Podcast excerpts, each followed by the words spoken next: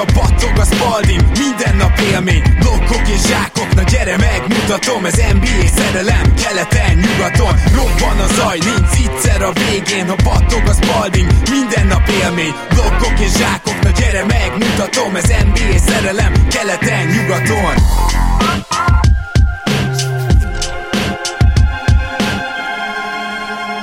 Hey jó!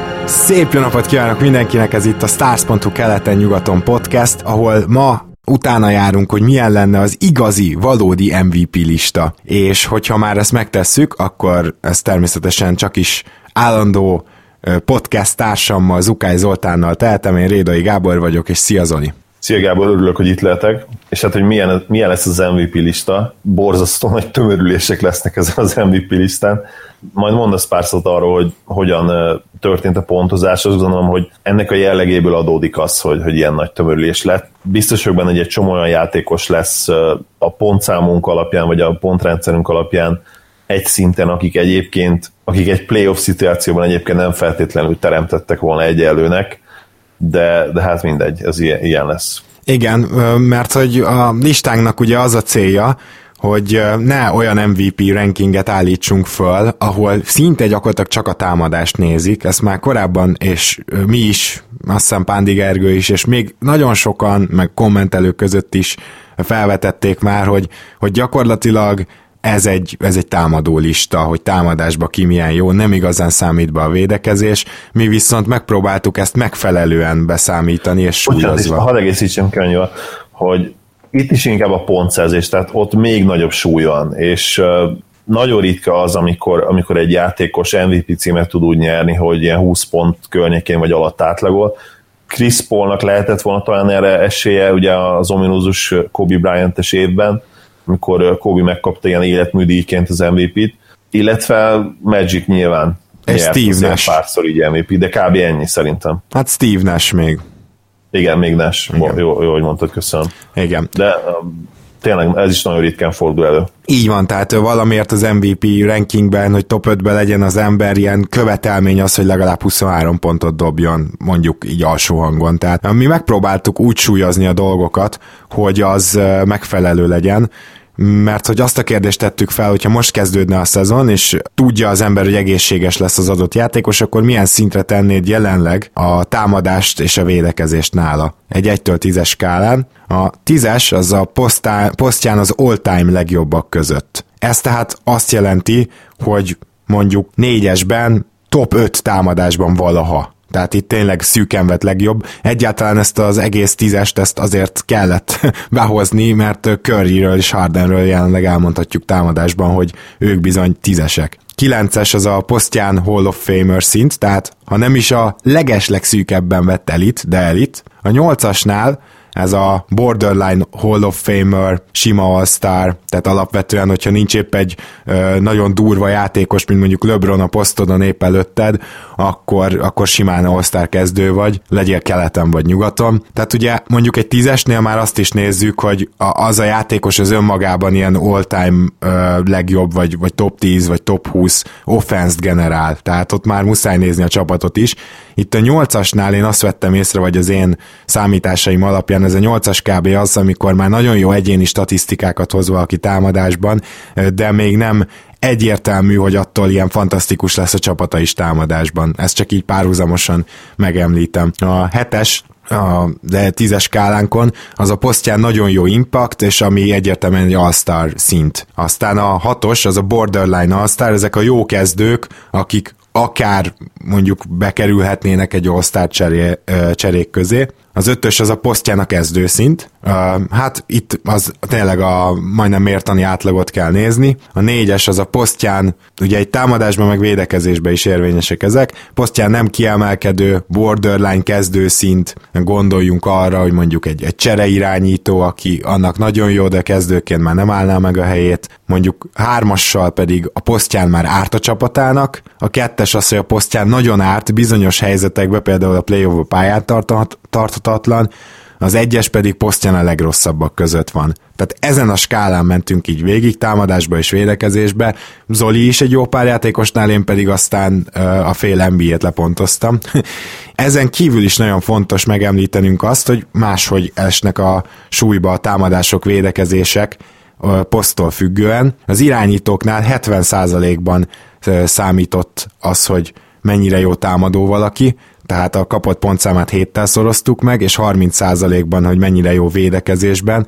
Én azt gondolom, hogy ez korrekt egyébként, mert itt lejátszottunk azzal a gondolattal is, hogy ez legyen 80-20, és akkor minden még jobban a támadás fele menjen, de az a baj, hogy az már az aktuális MVP lista lenne. Erre hagyd mondjak egy példát. Tavaly ugye Isaiah Thomas az ilyen MVP szavazáson talán 5.-6. lett, top 10-be emlegette minden MVP lista, csak hogy teljesen egyértelmű volt, hogy impact alapján ő éppen, hogy egy picit pozitív, mert annyira rossz volt védekezésben és hogyha 80-20%-ba számolnánk, és azt mondanánk, hogy ez egy tényleg elképesztő támadó szezon volt, mondjuk 9-es, akkor azt a 9-et ugye héttel kéne szoroznunk, mivel ő irányító a mostani rendszerben, de 8-al, hogyha 80%-kal számolnánk. Hát a 8x9 az bizony már 73. És ahhoz hiába van az, hogy mondjuk egyest kap védekezésre, és akkor csak három pont jön hozzá, az mert 76-os, a 76-os pontszám pedig, mint most is látni fogjuk, már top 10-es játékos az NBA-ben. És ő, amennyire hatott a csapatára, azzal nem volt top 10-es játékos. Ez uh, nyilvánvaló volt az advanstatok és minden uh, józan szemlélő számára, annak ellenére is, hogy nagyon jó szezont hozott, de ugye folyamatosan küzdött a Boston azzal, hogy hova bújtassa el védekezésben, és ugye a tavalyi Boston ilyen szempontból is jól mutatja, hogy egy top 5-ös környéke támadás volt, viszont egy közepes védekezés, hiába voltak baromi jó védők Thomas körül. Szóval ezért gondolom ezt a 70-30-at jónak, és a wingeknél, tehát kettestől úgy négyes pozícióig nagyjából, viszont ez már 60-40, hiszen ő náluk a védekezés mert sokkal jobban számít. Ők azok, akik 1-től 3-ig, 1-től 4-ig tudnak védekezni, vagy kell, hogy védekezzenek, és a centereknél meg természetesen ez még inkább változik, ott 50-50 százalék. Tehát ott a centernél a támadó pontot is öttel szorzod, és a védőt. Ezt csak azért mondom, mert minden kedves hallgatót bátorítanék, hogy akár mondjuk a saját csapatát nyugodtan pontozza le így, de legyen szigorú. Ezután a bevezető után szerintem essünk neki. Zoli, még bármi hozzáfűzni valód? Nagyon szépen levezetted. Azt gondolom, hogy nem kell, megmagyarázni kell, ugye meg is magyaráztad elég jól, de védenünk nem kell szerintem ezt, a, ezt az álláspontot, hogy, hogy a, a magas embereknél ugye a védekezés sokkal nagyobb impact bír, ennek évtizedes hagyományai vannak, és ez még a mai ligában is így van, hozzáteszem csak ugye megváltozott az a prototipikus magas ember, aki hát kiváló védekezésben. Most már a centereknek is gyorslábúnak kell lenni, általában hozzáteszem vannak kivételek, illetve nem. Ahhoz, hogy valaki tényleg klasszis évvédője legyen, ahhoz ma már szerintem mindenképpen gyorslábúnak kell lennie. Azt gondolom, hogy már annak a kornak vége, amikor klasszikus, tradicionális centerek egyetlen szóba jöhetnek, arra, hogy megnyerik a, a az évvédője díjat. Ugye Gobert sem ilyen, akiről lesz még szó. Ő is egy ilyen slank, izmos, de mégis vékony és kifejezetten gyorslábú center, aki, akit ott lehet nyugodt szíve hagyni periméter játékosokon is. És akkor menjünk neki a listának, az én általam összeállított listát fogjuk mondani, és akkor Zoli majd mindig jelzi, hogyha van eltérés. Hát nálam a legmagasabb pontszám 82 volt, viszont egészen pontosan 5-en kerültek a 82-esek klubjába, tehát gyakorlatilag 5 első helyezettet tudok hirdetni. Az első, akkor kezdjük LeBron James-el, aki szintén tehát megszerezte ezt a 82-t. Ő nála a támadást 9-re, a védekezést 7-esre tettem, és hát nagyon küzdöttem ezzel a védekezés 7 mert tudom, hogyha ő ő nagyon-nagyon, hát, hogy is mondjam, csak oda koncentrál, akkor akár 8-ast is adhattam volna a védekezésre, tehát az már az ilyen borderline Hall of Famer kategória, de ha jelenlegi James nézem, akkor még ez a éppen nagyon oda koncentrál is, inkább már csak hetes, mert azért ő egy kicsi fokkal már lassabb, és főleg ez védekezésben kijön, és szerintem az idei playoffba is érdemes lesz nézni. Még mindig baromi jó védő, még mindig igazából nagyon gyors, de már, már nem a régi, úgyhogy ezért kapott hetest, de hát maradjunk annyiban, hogyha megnéznénk az idei alapszakaszát, akkor meg körülbelül az ötös lenne a, a, a megfelelő maximum. És hát ez, ez kicsit problémás. Kilences pedig azért kapott támadásban, mert egyszerűen ahol James van, az, az biztos, hogy top 5 támadás lesz a ligában. Szerintem az, hogy ő támadásban a posztján folyamatosan, még most is Hall of Famer szint, az nem lehet kérdés. Nálad hogy alakult Jamesnek a pontozása? Nagyon érdekes, amit mondtál. Majdnem mindenben egyetértek de én érvelnék amellett, hogy James legjobbja védekezésben ma már nem 8-as, hanem, hanem inkább, hát lehet, hogy 6 és 7 között igazából, hogyha mondjuk a, a tízes Kawai szintjére veszik a legjobb peak Kawai szintjére, akkor szerintem LeBron inkább ilyen hét alatti. Az igazság, hogy a tavalyi nagy döntőben azért ez már erősen kijött, tehát ott nem csak fizikálisan nem tudta már például Duranttal felvenni a versenyt, védekezésben teszem hozzá, mert támadásban egészen elképesztő volt tavalyi döntőben is, hanem voltak azért ilyen, ilyen mentális üres járatai is, ugye emlékezhetünk arra, kettő-három olyan szituáció is volt, amikor gyakorlatilag máshol figyelt a pályán, és Durant bevezette a labdát mellette, és zsákolt egy teljesen, teljesen üresen zsákolt. Ilyet azért ő régen nem csinált volna, én azt gondolom. Ma már az energiáinak a nagy része támadásra megy el, és, és most már nem csak a, az alapszakaszban, hanem én azt gondolom, hogy a play is. És hozzáteszem, hogy a 9-essel is egyetértek támadásban, mert bár Peak LeBron 2013 környékén mindenképpen tízest érdemelt volna a támadásban, a mai azért már szerintem nem. Tehát mm. akár ugye point per possession statokat nézünk, akár szerintem advanced statokat, csak a támadásra levetítve, én azt gondolom, hogy Curry és, és Harden mindenképpen jobb idén, tehát hogyha ő Igen. jelen pillanatban jobbak, akkor nem lehet LeBronnak megadni a max pontszámot már. Hát egyrészt, másrészt pedig én azt gondolom, hogy ahhoz, hogy minden idők egyik legjobbja legyél, nem kell tízesnek lenne, tehát ha azt mondjuk, hogy LeBron csúcsa is, is csak kilences, de azt mondjuk hozta a tíz idényen keresztül, mint ahogy Jordan-t sem raknám tízesre, tehát én azt gondolom, hogy Harden és Curry a maga nemében egy nagyobb impaktú támadójátékos, mint Jordan. Az a baj, hogy ott már azért érára is le kell vetíteni, hát tudom, meg kéne nézni. Igen. például a true shooting százaléknál ugye a liga átlagot, és ahhoz képest kellene MJ szezonjait nézni, szóval ott már kicsit bonyolultabb lenne, de lehet egyébként, hogy én se adnám meg neki a tízes, hanem csak a kilences. Viszont tegyük hozzá, hogy Jordan is hát legalább tíz olyan idényt tudna felmutatni, ahol kilences, úgyhogy... Bocsánat, illetve még egy lenne egy kérdésem, hogy te, te a playoffra is gondoltál, mert például hogyha a playoff is beleszámítanál, most mondjuk egy nagyon jó példát, Kyle, Kyle Lowry, aki advanced statok alapján egészen elképesztő az elmúlt években, és ugyanúgy, ahogy Jokicsnál Például fel, ugye, aki szintén top 10-ben van gyakorlatilag a világ összes advanced statjában, nála is felmerül ugyanez, hogy ő akkor egy top 10-es játékos, viszont hogyan súlyozod a playoffot.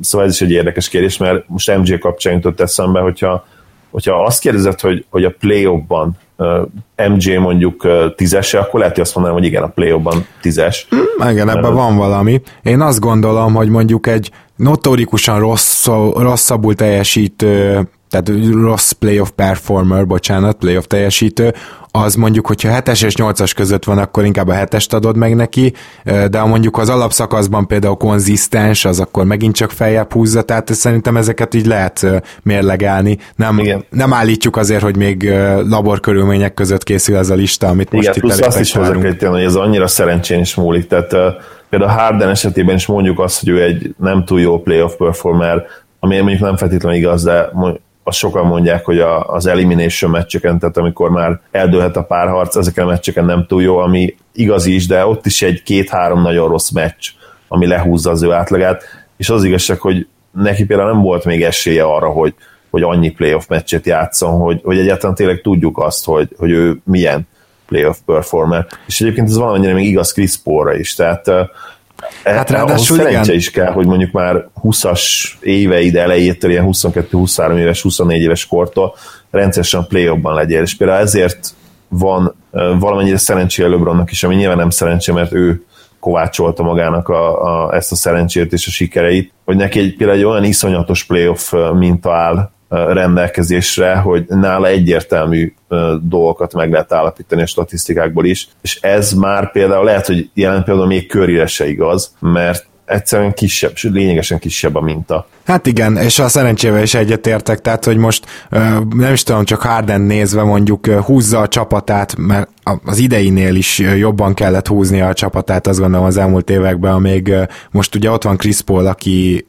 gyakorlatilag amikor csak Harden ül, és így végre ülhet is érdemi időt, és nem kell nagyon-nagyon sokat játszania, akkor visz egy majdnem ugyanolyan szintű második sor. Tehát ez túlzás, de minden esetre a második sor nem veszti el nekik a meccset és hát ez azért nem kicsit fontos ilyen szempontból. Most az előző éveket nézve meg mondjuk befit, bevitte őket a playoffba, ott is volt több jó meccse, és akkor egy-két elimination game az nem jött össze. Hú, ettől akkor most ő biztos a súly alatt esett össze. Nem arról van szó, hogy egész évben a összes védelem rád koncentrál, a playoffba ez tízszer jobban kijön, ugye? Gyakorlatilag már azt is tudják, hogyha a bal füled jobb, kicsit izé hátrafele áll, akkor jobbra mész, tehát már mindent tudnak tudnak rólad, és még mindig nincsen igazi érdemi segítséget támadásban, akkor, akkor lehet, hogy be, be fog csúszni egy-két rosszabb meccs, igen, tehát van ez így. Ugye ezt már egy fórum hozzászólásban is leírtam, és te is nagyon egyetértettél ezzel, hogy ők nem istenek, akik azt csinálnak, amit akarnak, és nincs ott előttük a védelem. Tehát ez nem így működik. Aki azt hiszi, ez nagyon rosszul hiszi. Itt olyan kőkemény védekezést kapnak játékosok, főleg a playoffban, és ezek a védekezések már, már mindent tudnak, amit csinálsz. És hogyha valaki emiatt egy picit rosszabb százalékkal dob a playoffban, az nem azt jelenti, hogy ő ott megrogyott a súly alatt. Ez egy baromság. Így van. Abszolút egyetértek. És akkor te LeBronnak végül hanyast adtál védekezésben?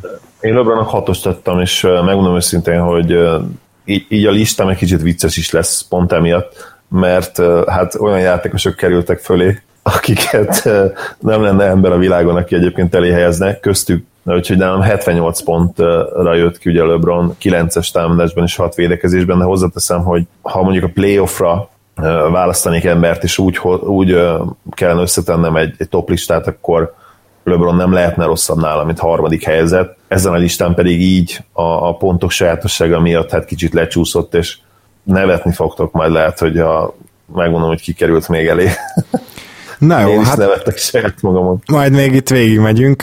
A második a 82-es klubomban, tehát nálam az élmez, hát a ötös élmezőnyömben, az Kevin Durant, aki teljesen ugyanazt a pontszámot kapta nálam, mint LeBron, 9-est támadásban. Azt gondolom, ezt nem is kell talán magyarázni, az ő támadásbeli ráhatása egy csapatra, azt egyrészt tudjuk az okc időkből is, másrészt tudjuk a Golden State-es időkből is játszott, tehát volt olyan, hogy Westbrook nélkül játszott, amikor Westbrook sérült volt, volt olyan, hogy Curry nélkül játszott, hogy azt is tudjuk, hogy nem a tízes, nincs Curry szintjén, egymagában nem ilyen all-time offense generál, de egy olyan játékos, aki nem csak az egyéni statisztikákat hozza, hanem a támadás minden elemében segít a csapatának, és ö, egészen elit módon teszi, tehát szerintem indokolt a 9-es, és 5 hetest kapott védekezésben nálam, ugyanúgy. Itt azt kell, hogy mondjam, hogy nála ez fejlődés, tehát ugye más pályát futottak be LeBronnal, LeBron kicsit visszaesőbe van, ő feljövőbe, biztos vagyok benne, hogy van, van aki 8-ast adna neki már védekezésre.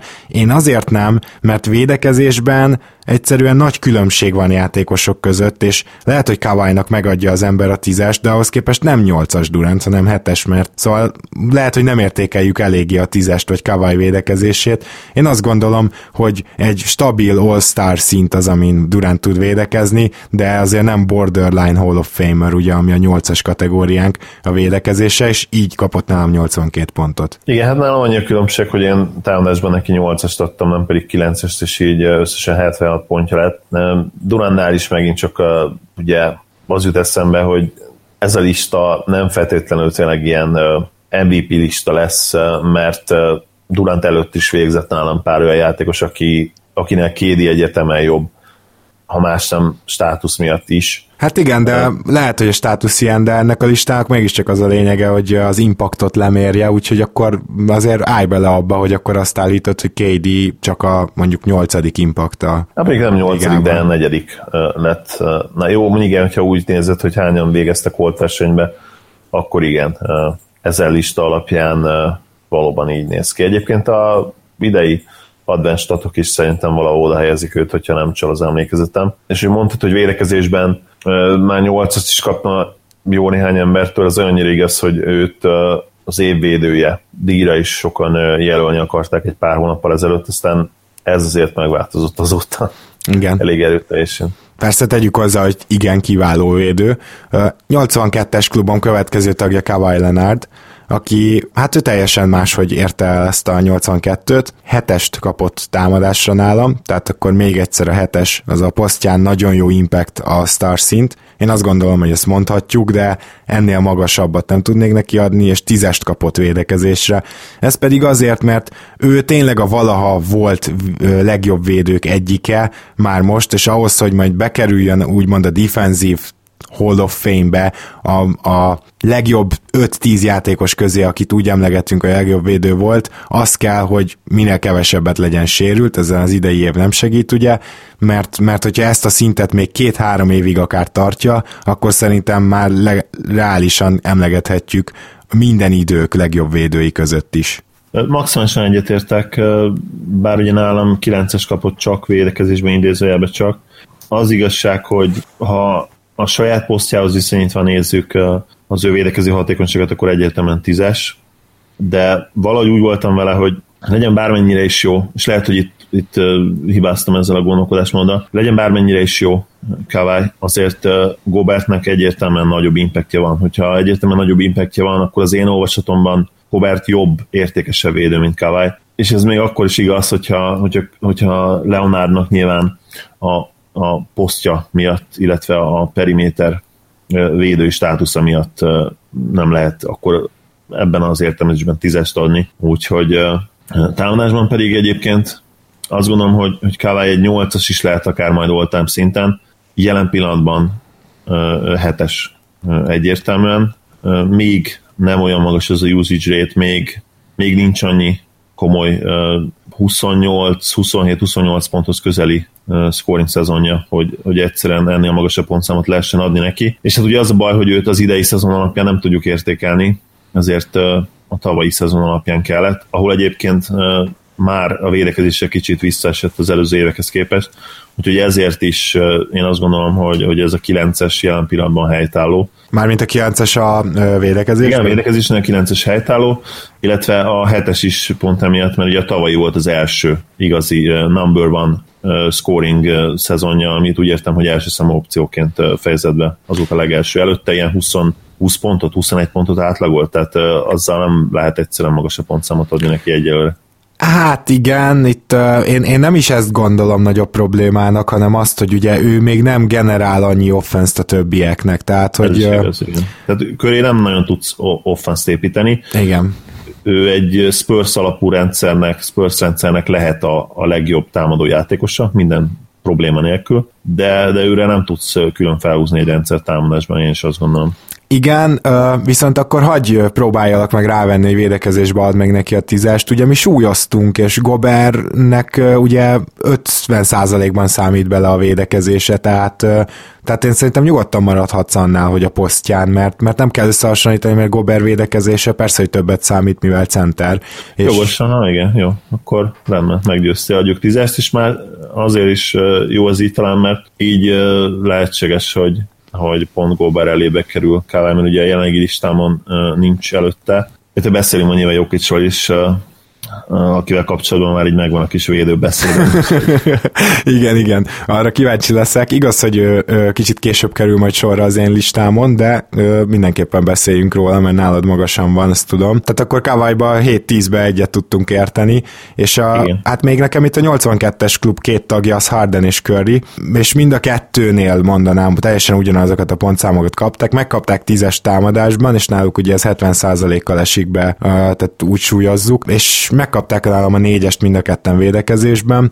Hardennek az idei éve nyilván az, ami miatt ez a négyes védekezésbe létrejöhet, amúgy ő inkább hármas, kettes között mozgott ebbe a szezonba. Hát, Még egyszer a, a, a négyes az a posztján nem kiemelkedő borderline kezdő szintvédő, a hármas a posztján árt a csapatának, és a kettes a posztján nagyon árt bizonyos helyzetekben, például play a pályán tarthatatlan. Na most azzal, hogy Hardennel kitalálták, hogy hát ez egy erős gyerek, és hogy például időnként el lehet bújtatni négyeseken, ezzel megkönnyítették nagyon azt, hogy, hogy egyáltalán, mármint a Houston rendszer megkönnyítette azt, hogy ezt a négyest oda tudjam neki adni, és hát a másik dolog pedig az, hogy, hogy őt miért az irányítók között vesszük számon, mert gyakorlatilag ő nem védekezik vingen, vagy ha igen, akkor csak azért, hogy elbújtassák, tehát mondjuk egy olyan játékosan, aki támadásban nem jelent veszélyt, ugyanakkor, amit csinál az irányítás, tehát ez teljesen egyértelmű, hogy sem védekezésben, sem támadásban magasságban nem számít szerintem kettesnek, az maximum a magassága és a méretei alapján. Szóval nála ezért adtam meg a négyest. Currynél szerintem uh, teljesen korrekt a négyes, tehát ő talán a kezdő irányítóknál egy picivel rosszabbul védekezik, de még semmiképp nem árt a csapatának, és ez erre azért hoz sok éves minta van, és az idei körrit kell nyilván néznünk, hiszen itt nem életműdíjakat osztunk ki, hanem az idei évről beszélünk, és az idei évnek a védekezése körrinél megint csak uh, ugyanez a akaratos, oda megy, továbbra is hülye faltokat üt be, továbbra is, hogyha azért őt támadják, akkor ott lehet keresni valója az ellenfélnek, tehát nem mondanám őt se azért kezdő vagy átlagos szintű védőnek, egy picit alatta, tehát Currynél is a négyest tartom indokoltnak, és ezzel a, a 10-4-jel mind a ketten 82 pontot kaptak. Ha jól tudom, akkor nálad mind a ketten kicsit magasabbat kaptak védekezésben, úgyhogy kérlek, hogy ezt indokold meg. Igen, én megadtam nekik az ötöst. A Currynél én azt gondolom, hogy az utóbbi években már kicsit arról beszéltünk, hogy ő alulértékelt lett védekezésben, mert őt abszolút egy kalap alá vették például Irvinggel, sőt, sokszor Ázia Tomasszal, és az advanced statok soha nem indokolták ezt, és soha nem bizonyították ezt. Az az igazság, hogy én azt gondolom, hogy kicsit, kicsit a héterek legjobb érvelése volt az, hogy Curry mennyire borzasztóan pocsékvédő, miközben én soha nem ezt láttam a mérkőzések alatt. Nem, de, e, e, bocsi, csak hogy mondjuk be, hogy te ugye megadtad neki az ötöst, hogy ez indokolja szerinted az ötös? Tehát a, a négyes is azért még nem árt a csapatának, szerintem le, lehet, hogy az jobban helyén van vele kapcsolatban, tehát az ötös az már azért kezdőszintű védő. Én abszolút azt gondolom, hogy a Curry, a Curry tudja hozni az átlagot. Tehát a, a kezdő irányítók átlagos védekezését. Én azt gondolom, hogy egy átlagos védő. Hmm. Tehát én, én őt nem tartom rossz védőnek. Hardennél pedig azért adtam ötöst, mert ő pedig az a játékos talán a ligába, aki a legtöbbet lazsál szándékosan védekezésben, és most ezt valószínűleg meg is büntethetted volna, és erre lehet adni egy hármast is akár, mert az igazság, hogy ő sokszor úgy dönt, hogy abszolút negatív hatással lesz a védekezésre, mert hogy fontosabb a támadás, és hogy spórol, spórol az energiával, és egyébként D'Antoni valószínűleg partner ebben, viszont az igazság, hogy azon nagyon ritka esetekben, amikor Harden védekezni akar, hát én még azt is megkockáztatom, hogy, hogy possession le, le, lebontva az ilyen kulcs pillanatokban ő jó védő. Tehát lehet, hogy őrült hangzik ez, de ez az én véleményem, hogy ha például egy playoffban egy kulcs támadásban meg kell állítani akár egy periméter játékost, akkor ő az átlagnál jobb védő tud lenni. Nem azt mondom, hogy, hogy akár ilyen all defense második csapatba való, nyilván az őrültség lenne, de amikor akar, akkor ő ilyen szintű védekezést, az átlagnál kicsivel jobb védekezést oda tud tenni a pályára, én ezt gondolom. Más kérdés, hogy tényleg senki nem csalja le a védekezést nála durában az NBA-ben. Igen, hát akkor itt egy kicsit más az értékelésünk. A tízes az viszont mindkettőjüknél egyértelmű, ugye Curryre fel lehetett építeni egy olyan rendszert Curry köré az ő shootingjára, azzal, hogy Kör kivette egy kicsit a kezéből a labdát, és off the ball is játszatta, ami all-time top 10-es, top 20-as offenzeket produkált. Harden pedig idén a Houston-t valószínűleg minden idők legjobb offenzével vezeti, úgyhogy én, én azt gondolom, hogy itt nincs vita téma, hogy, hogy ez a két ember ez tízest érdemel támadásban. Abszolút, ugye, amint beszéltünk, hogy mind a kettőjükre lehet uh, egy támadást gyakorlatilag felépíteni. Hát és, uh, sőt, mondhatjuk azt, hogy Harden magától építi fel ezt, a, tehát még csak nem is ráépül. Igen, igen, hát ő egy rendszer gyakorlatilag, Igen. és én pont azért, egy, ha már egy kicsit előre szaladtuk, én pont azért adtam Jokisnak szintén tízes támadásban, mert jelen pillanatban azt gondolom, hogy ő az NBA-ben még az, aki, akire rá lehet építeni egy teljes támadójátékot, és erről lesznek majd statisztikáim is, hogyha oda kerülünk és beszélünk róla.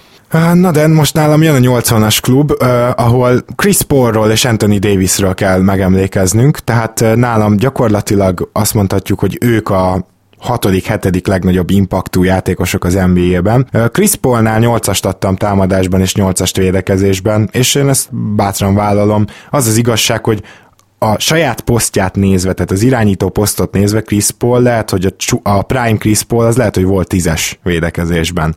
Mert hát van még Payton, de tényleg nem tudsz sok olyan irányítót mondani, aki a saját posztján all-time legjobbak között van, és Chris Paul szerintem volt ezen a szinten, azt is megkockáztatom, hogy már nincs, de még mindig ez a borderline All, uh, Hall of Famer 8-as szint, tehát ez a sima all a védekezése. És hát támadásban pedig hát abszolút indokoltnak érzem a 8-ast, ő még mindig elképesztő pozitív hatással van a körülötte lévő emberekre. Nyilván pont most idén scoringban nem lesz olyan magasan, mint amikor ő volt a támadásnak az alfája és omegája a Clippersben, de ettől függetlenül ez a hatás még mindig érvényesül, és különösen akkor, amikor a Houston második sorával van fenn a pályán, úgyhogy én azt gondolom, hogy idén is gond nélkül indokolt a nyolcas.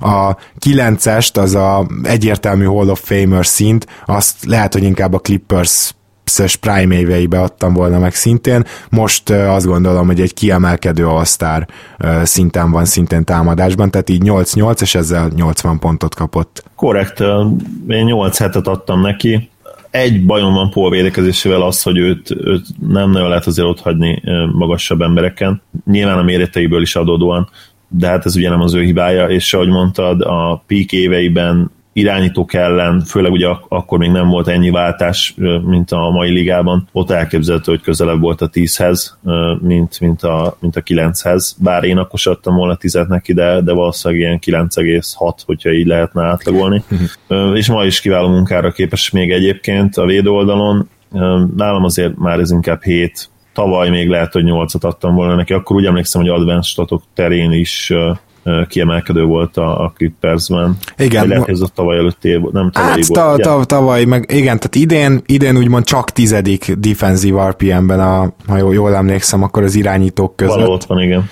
De hát Szóval az is igaz, hogy ebbe a tízbe előtte egy csomó cserejátékos van, és oké, okay, hogy Tyus Jones nagyon jó védő, de azért, vagy, vagy tehát őt például mondhatjuk példának, az nem hiszem, hogyha ő 32 percet játszana uh, olyan szituációkban, mint Chris Paul, akkor lenne olyan jó védő, mint ő. A, abszolút egyetértünk, sőt én abban vagyok biztos, hogy, hogy Tyus Jones kiemelkedő védő. Jó védő, az teljesen egyértelmű. Bármikor, amikor látom egyértelmű, hogy nagyon-nagyon hajt a pályán, és jó döntéseket, döntéseket hoz védekezésben, de, de más azért tényleg 18 perc, azt hiszem, annyi játékideje a körül van, más 18 percben csinálni, mint, mint akár 30-ban, nem beszélve arról, hogy 35-36, mert ugye Paul ma már nem megközelítőleg sem játszik ennyi percet, mint régen. Igen, egyébként Chris Paul jelen pillanatban vezeti a Real Plus Minus listát, tehát a saját lábkörmét, ha jól emlékszem, úgy neveztük el a díjat, talán egyelőre meg fogja kapni. Tehát ez, ez azért érdekes, hogy uh, micsoda impaktja van még mindig. Hát ez már lassan nem is meglepetés tényleg, tehát ő a plusz-minusz császár gyakorlatilag. Igen. Na, és hát akkor menjünk a másik 80-asomra, az pedig Anthony Davis, tehát itt a hatodik, hetedik helyen, és Anthony Davisnél komolyan el kellett gondolkoznom itt a pontszámokon, mert hogy nagyon nehéz szerintem őt értékelni, már csak azért is, mert most láttuk, hogy még fejebb tud kapcsolni, amikor nincs mellette Kazinsz, ami teljesen rendben is van, és az is, hogy nem ezt a szintet hozza Kazinszal, hiszen nyilván usage is meg kell osztani, és ez az ő érdeke is természetesen, de Összességében ugye támadásban is 8-ast kapott, és védekezésben is 8-ast. És itt uh, én ezt úgy tudnám indokolni támadásban, hogy miért nem kapta meg a 9-est. Azért nem kapta meg a 9-est, mert a köré épülő offense az azért nem szokott a liga top 5 lenni. Tehát én nagyjából úgy néztem ezt, ugye, hogy a tízes támadók azok már nem csak az aktuális ligának a top 5 jelentik, hanem már all-time top 5, top 10, top 20-as offenzeket hoznak létre, a kilencesek pedig mondjuk azt, mint például LeBron, az aktuális ligában mondjuk általában top 5 offense generálnak, és ez Anthony Davisnél nem igaz. Tehát ő nála ez még nincs meg, és ezért a nyolcast helyén valónak tartom.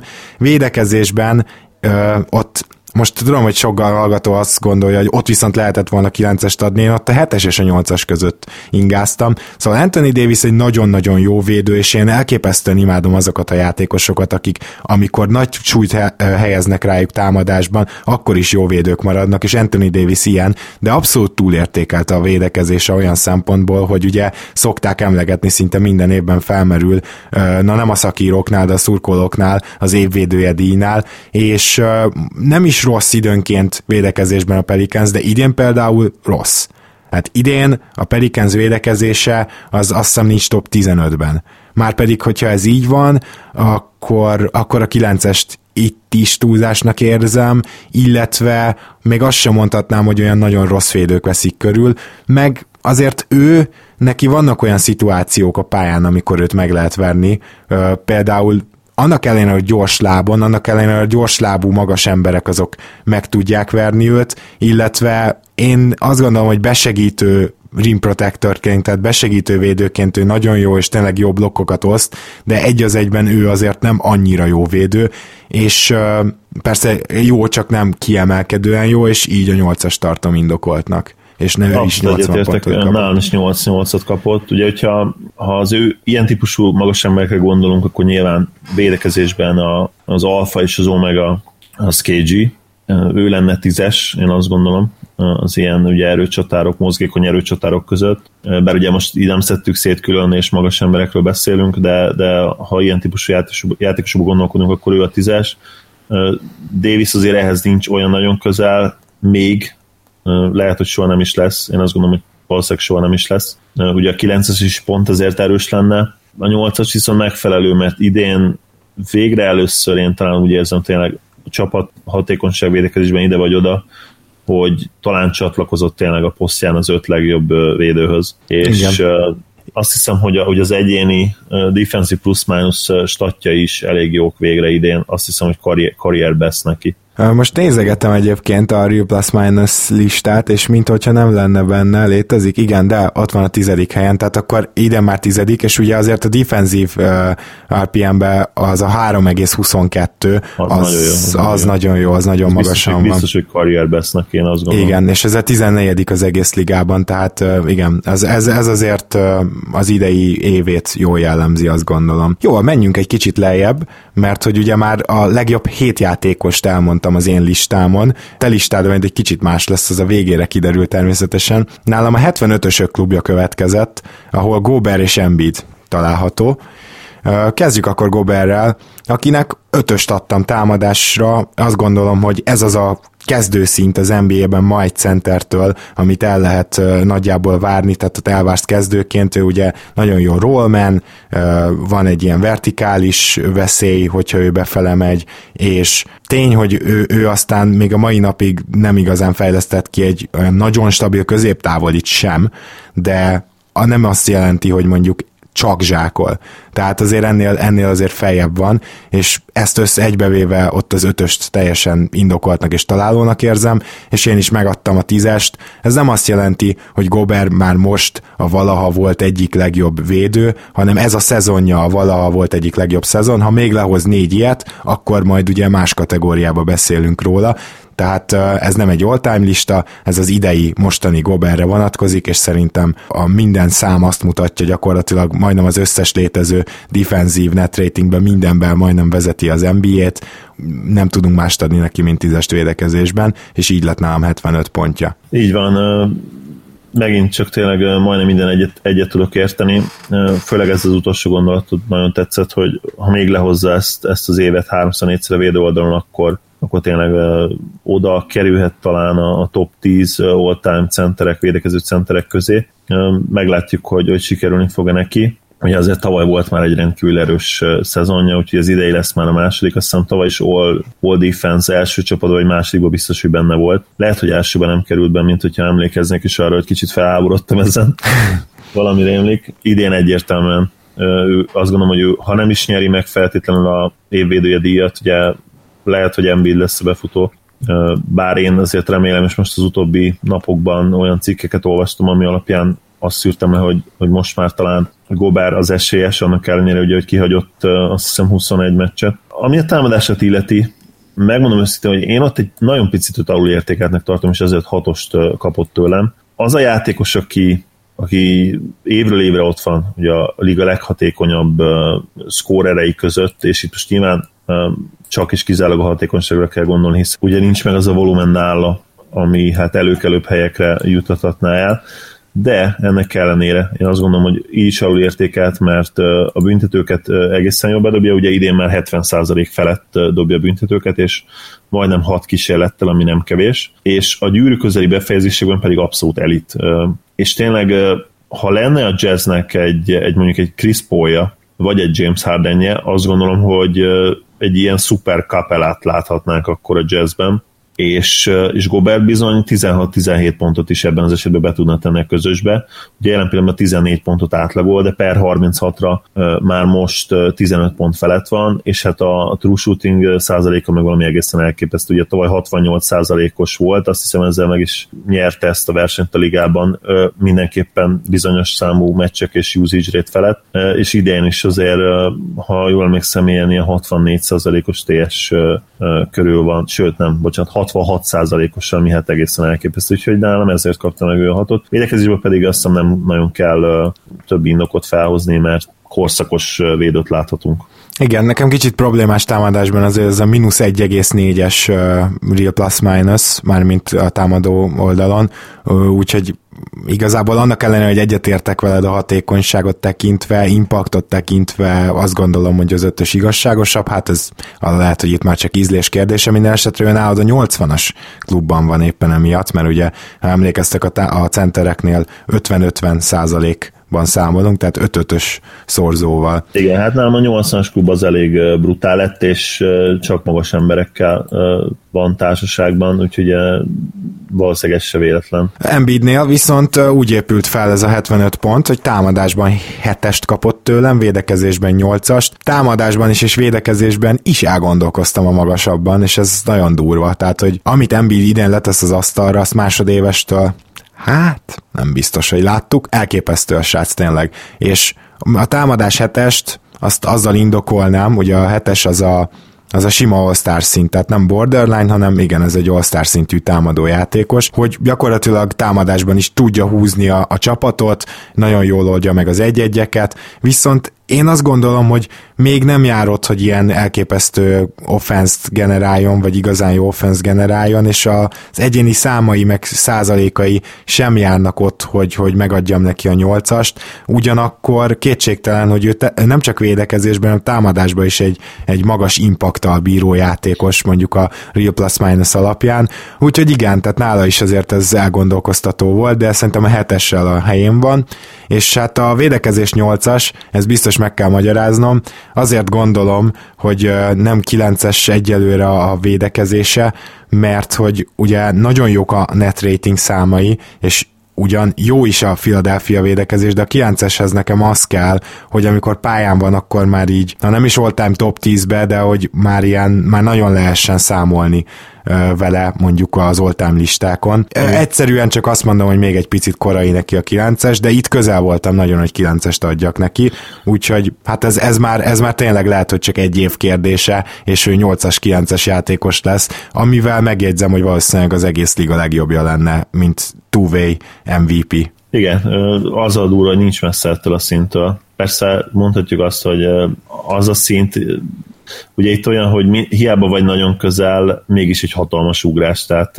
Embiid szintjéről eljutni Le- LeBron szintjére, mert ugye ez már LeBron peak, hát nem peak LeBron, de mondjuk egy két évvel ezelőtti LeBron szintje lenne, vagy mondjuk egy, egy Curry szintje, azért az, az kemény, tehát Igen. hiába vagy nagyon közel, mégis nagyon távol vagy.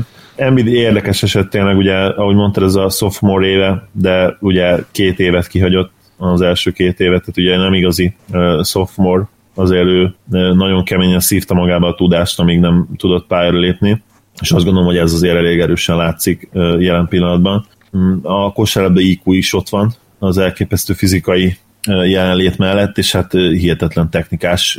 Ugye Hakimhez hasonlítják nagyon sokan, annyira azért nem technikás, mint Hakim, sem védekezésben, lábunkában, sem támadásban, lábunkában. A dobása, büntető dobása, azt hiszem az hasonló szinten van, talán még kicsivel jobb is. Triplázása jobb lesz, mint Hakimé, de, de az, a, az a low post játék az, az biztos soha nem lesz meg, de hát nem is kell ugye a mai ligában ez a szerencse. Igen hogyha mondtad, hogy, hogy miért nem lehet 9-est adni neki, ugye 9-esnél már ott azok a játékosok kezdőnek, akik köré építetsz egy védelmet, talán Embiid ről ezt ma még nem mondhatjuk el, bár tudom, hogy Pándi Gergő barátunk nem értene egyet most velünk, mert ugye az idei advanced alapján nagyon úgy néz ki, hogy Embiid gyakorlatilag a fili védekezése, és ezért lesz nagyon érdekes a következő néhány hétben a Sixers játéka, meg az első körben mert szinte bizonyos, hogy, hogy Embiid nem fog tudni lépni az első körben, ugye az arccsont törése miatt, amiről, amit most tudtunk meg. Ha csak nem, ha csak nem tol egy kanlit.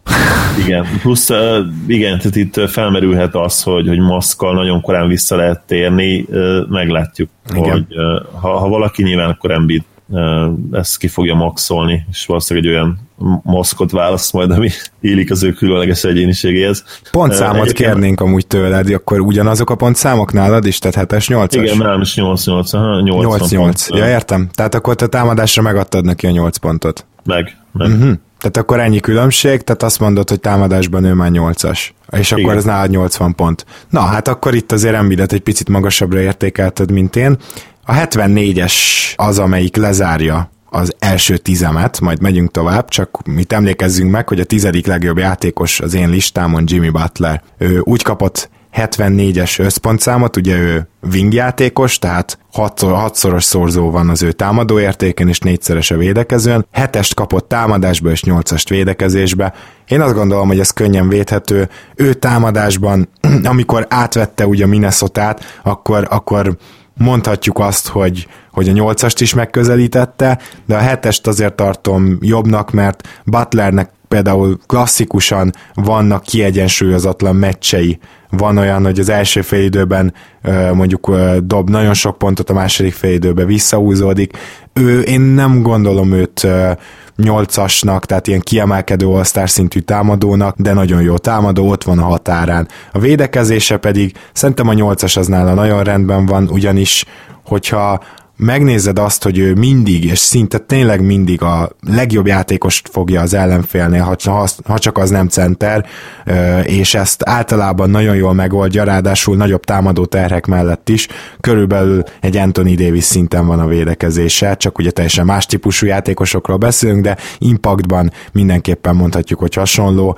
Egyébként a defensív RPM az plusz 2,5, ami a wing játékosoknál nagyon jónak számít, úgyhogy én szerintem itt a 8-as szépen indokolt. Most érted, ha Kawai, ha Peak Kawai-t vesszük, akkor nem gondolom, hogy csak egy szinten van alatta, hanem kettővel, úgyhogy innen is megközelíthetjük a dolgot. Egyetértek nálam. Butler ugye pont az én listámon a hát hetedik hely, de ugye ez nem igazából hetedik hely, mert egy csomó holt verseny volt nálam, de mindenképpen fe, nálam is befért a, a, a top 15-be, és hát ugye, hogyha a holt versenyeket úgy adott ki, hogy, hogy ugyanazt a, azt a helyezést, akkor ugye hetedik. Nálam támadásban 7 pontot kapott, azzal nem feltétlenül értek egyet, hogy ő bármikor 8-as lett volna. Én azt gondolom, hogy Butler pontosan ez, a, ez az All-Star szint, jó all szinten, ami ugye a hetes, neki soha nem lesz 25 pontos, 60%-os TS feletti szezonja, én azt gondolom, de erre 21-22 pontra, 23 pontra, 57-58%-os TS-sel most már azért stabilan. 4-5 asszisztal, ezt is tegyük hozzá. Playmakingben is fejlődött, ez teljesen egyértelmű, a büntető vonalra is elég jól odáll. Egy probléma van, hogyha így, így all-time tíreket nézünk, ugye ezeket az all-time, szinteket, azért nem fog ő tudni soha előre lépni ebben, mert, mert a triplája ugye soha nem lesz elit, az, az teljesen egyértelmű, és nem az a virtuóz passzjátékos, aki, aki ilyen 7-8-9 asszisztot ki fog osztani, ami azért kell ahhoz, én azt gondolom, hogy, hogy ez a 9-es, 10-es all-time kategóriá felé haladjunk ugye támadásban. Védekezésben meg szintén, tehát hogyha ő, ő 28 éves jelen pillanatban, ő, ő soha nem lesz egy, egy kawaii, de, de ezt a szintet, ami egyébként egy ilyen Dark Horse MVP díjhoz akár elég lehetne bizonyos években. Például mondjuk a tavalyi, tavalyi éve azt, azt gondolom, hogy a 23,3 pont 6 lepattan 5,3 assziszt, az 59%-os TS-se, hogyha mondjuk ezt ő elkövetné egy, egy olyan évben, ahol nincsen kiemelkedő uh, csapat. Mondjuk és ahol számítana a védekezés, mint ezen a listán. Igen, és, és számítana a védekezés, akkor, akkor neki lenne esélye. Így, így is azért lesz, ugye MVP sert nézzünk, ugye a basketball referencen azért idén is lesz neki, tavaly is volt neki. Úgyhogy ő tényleg azért egy all-star szint feletti játékos, de azért nem ez az all-time great kategória, és ezért, ezért is helytáll ez a 7 és 8-as pont, én azt gondolom. Na, és akkor itt a top 10 kívül érdemes abszolút tovább menni, főleg, hogy eljussunk Jokicsig, mert hogy nálad ugye ő bőven a top 10-ben van. Most akkor tovább mennék a következő kategóriám, a 71-es kategória, ahol Russell Westbrook tanyázik, és Westbrooknál gondolkoztam, hogy most akkor a offense mert ugye ő azért önmagában egy ilyen elképesztő támadó játékos, megadja meg neki a 9 pontot. Azért nem tudtam, mert most már több év, és az idei év is bizonyítja azt, hogy a, az ő köré épülő offense az még liga szinten sem top 5-ös offense. És ahhoz, hogy megadjam a 9-est, ugye ahhoz, hogy megadjuk a 10-est, ahhoz az kell, hogy all-time ott legyen mondjuk a top 20-ba az az offense, az a 9-eshez viszont azért az kéne, hogy legalább az aktuális ligában ott legyen az élmezőnyben az az offense, amit az a játékos generál, és mivel ez nincs így, ezért ott 8-est kapott. A védekezésére viszont megadtam az ötöst, azt gondolom, hogy ő is sokat lazsál, a érthető módon hozzáteszem, de amikor védekezik, akkor azzal ezt szerintem nagyjából ki tudja egyensúlyozni. Igazából ennél például a, Dangdon basketballba biztos, hogy lejjebb értékelnék az ő védekezését, tehát ott rendszeresen szidják. Én, én az ötöst így az átlagolás miattam, a, kb. azzal az érveléssel, hogy te Hardennek adtál ötöst, én megadtam neki, és így 71 pontot kapott összesen. Na, hát akkor eljött az első olyan pillanat, ahol, ahol meg kell védenem magamba. Azt a két ilyen játékos lesz, akinél igazán meg kell védenem magam. Az egyik Westbrook, a másik Jokic, más-más okokból. És akkor ebből kis találtatok, hogy én hát Westbrookot erősen lehúztam.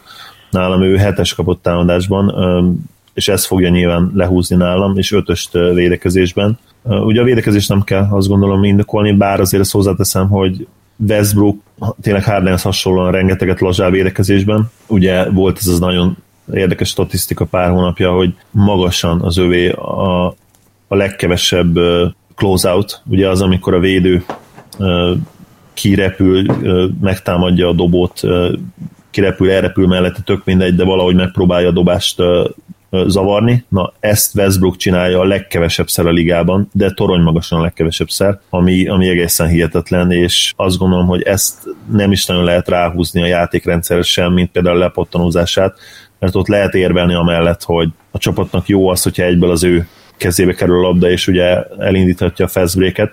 Hozzáteszem, hogy lehet érvelni amellett, én, én itt is inkább ellene érvelnék, és azt gondolom, hogy lennének jó ellenérveim arra, hogy ez miért nem feltétlenül, és lennének azt gondolom jó ellenérveim arra, hogy ez miért nincs így feltétlenül. De most ezt hagyjuk, ez egy másik téma, de itt tényleg a closeoutnál az egy annyira alap védekezés, és, és annyira kell, főleg a mai ligában, én azt gondolom, hogy, hogy ezeknek a hiánya nem mutatott másra, mint, mint Westbrook hát lustaságára és, és energiaspórolására, spórolására, ami valahol értető lenne, hogyha, hogyha Harden szintű játékos lenne támadásban, de én azt gondolom, hogy bőven két-három szinttel az alatt van, és ezt megmutatja az is, amit Gábor mondott, hogy vele top 5-ös offense nem nagyon lehet felépíteni. Tehát ő nem az a játékos egyszerűen, aki köré fel tudsz húzni egy támadójátékot.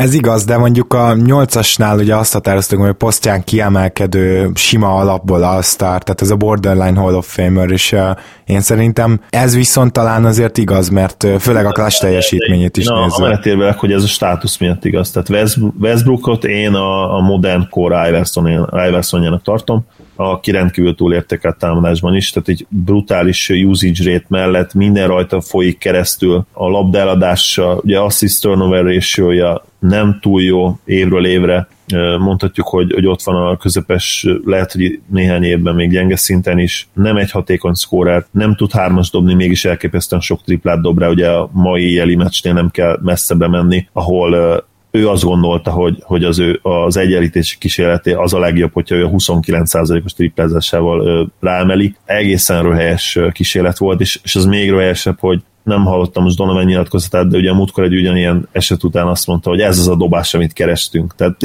hmm, amikor a pályán egy... olyan mértékben felhúznak, és majd lesz Melonnal kapcsolatban is egy ilyen, amikor jó kicsi védőbeszédet mondom majd. Szóval némelyik edző tényleg annyira alárendeli magát a, a legjobb játékosának, és én nem gondolom azt, hogy ez jó. Még akkor sem, hogyha LeBron, LeBronról van szó, nem hogyha még mondjuk Westbrookról. Na és akkor mondjunk be egy pont számot, hogy nálad ez a 7 és 5, ez mire jött ki? Igen, hát ez 64 pontra jött ki. Igen? Az én top 15-ös listámon szerintem senki másnak nem volt 70 alatti pontja, és bizony az így van. Nyilván ez azért, mert lehúztam a támadójátékát is a védekezés mellett. Hát a védekezésnél az ötös az szerintem még inkább felhúzás, tehát a, a ezt, ezt én is így érzem, hogy ő, ő, ő inkább négyes védő, viszont én megadtam neki a nyolcas támadást azért, mert van egy ellenállhatatlan eszköze a betörés. Igaz egyébként, hogy ott sincs Harden szintjén, a, az, hogy bejut a labdával, ott van Harden szintjén. Az, hogy ott befejez a gyűrű körül, az százalékban nincs Harden szintjén, de, de azért ez mégiscsak egy olyan megállíthatatlan force, amivel azért offense születik, és asszisztok születnek, és nem csak látványasszisztok, úgyhogy ezért gondoltam a nyolcasra, de... de Westbrook szerintem az a játékos tipikusan, aki egyszerűen az ő hit, hitén keresztül az, hogy ő megállás nélkül megy. Ő biztos, hogy ilyen top, minden évben ilyen top 10 környékére juttatja a csapatodat, de egyben be is lövi azt a szintet, pont ugyanezen tulajdonságok miatt, mint, mint max potenciál. Én azt mm. gondolom, hogy ő, ő az, aki tényleg eljutott téged erre a szintre, de ugyanakkor ott ő be is csapja az ajtót, mert tovább onnan nem tudsz menni. Tehát nálam a 11. legjobb játékos Westbrook, nálad jóval hátrébb az egészen biztos, akkor a 64-jel, és most jön a 70-esek klubja, és akkor, na, akkor kezdjünk Jokicsal, mert hogy mert hogy nálam ő itt található, egyébként ez egy óriás klub. Tehát itt aztán sokan vannak a 70-esekben, tehát itt jön a 12. helyezettől, mindjárt számolok, tehát 1, 2, 3, 4, 5, 6, 7, 8, 8 és fél játékos, majd a felet indoklom, de gyakorlatilag az azt jelenti, hogy 12-től gyakorlatilag a 20-ig itt a 70-esek klub, klubjába vagyunk, és akkor kezdjük Jokicsal, aki nálam támadásra 9-est kapott védekezésre 5-öst. Én azt gondolom, hogy támadásra nála a 9-es az nagyon rendben van, mégpedig azért, mert Igaz, hogy itt Melon, biztos vagyok benne, hogy te is fogsz ezzel érvelni, igaz, hogy itt Melon is benne van a dologban, de az, hogy ő all-time elite offense generáljon, az még csak egy-egy hónapra jött össze, és idén is csak azt hiszem egy, egy olyan hónapja volt a Denvernek, ami Már nagyon jó. Már tévedésed, de folytasd.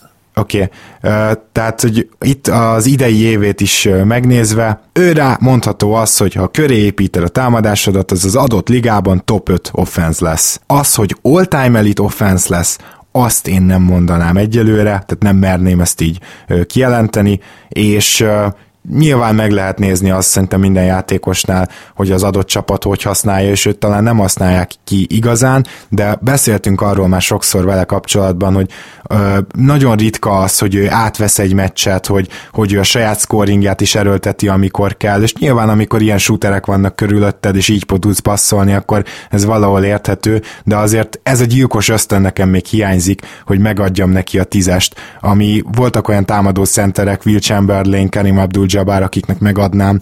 Pontosan ezért, mert megvolt bennük ez, hogy a vállára veszi a, a csapatot. A védekezés ötös, az nagyon érdekes volt, mert hogyha szemre nézed őt, tehát most is néztem a Raptors elleni meccset, és fantasztikus támadó meccse volt, és úgy éreztem, hogy majdnem legalább ugyanannyit kapott rajta a Denver. Nagyon-nagyon nem bír el a betörésekkel, ugye ott, ott tényleg nagyon nagy problémái vannak a lassúságával, hiába intelligens, a Raptors is elképesztő mennyiségű pontot szerzett rajta keresztül, keresztül, vagy róla, és ez körülbelül egy hármas lenne, és szerintem nem lenne jogtalan, de mindeközben pedig ott vannak az advanstatok, amiben ő még a defenzív advanstatokban is jó, ami kicsit szinte értetetlen. Mindjárt megmondom, hogy a centerek között hanyadik helyen áll, hát mondjuk itt azért az első, 25 Tehát ugye azért van itt összesen Uh, hát, hogyha jól sejtem, akkor azért itt uh, lesz legalább, igen, 80. Tehát ez azt jelenti, hogy azért az első felébe kéne, hogy legyen,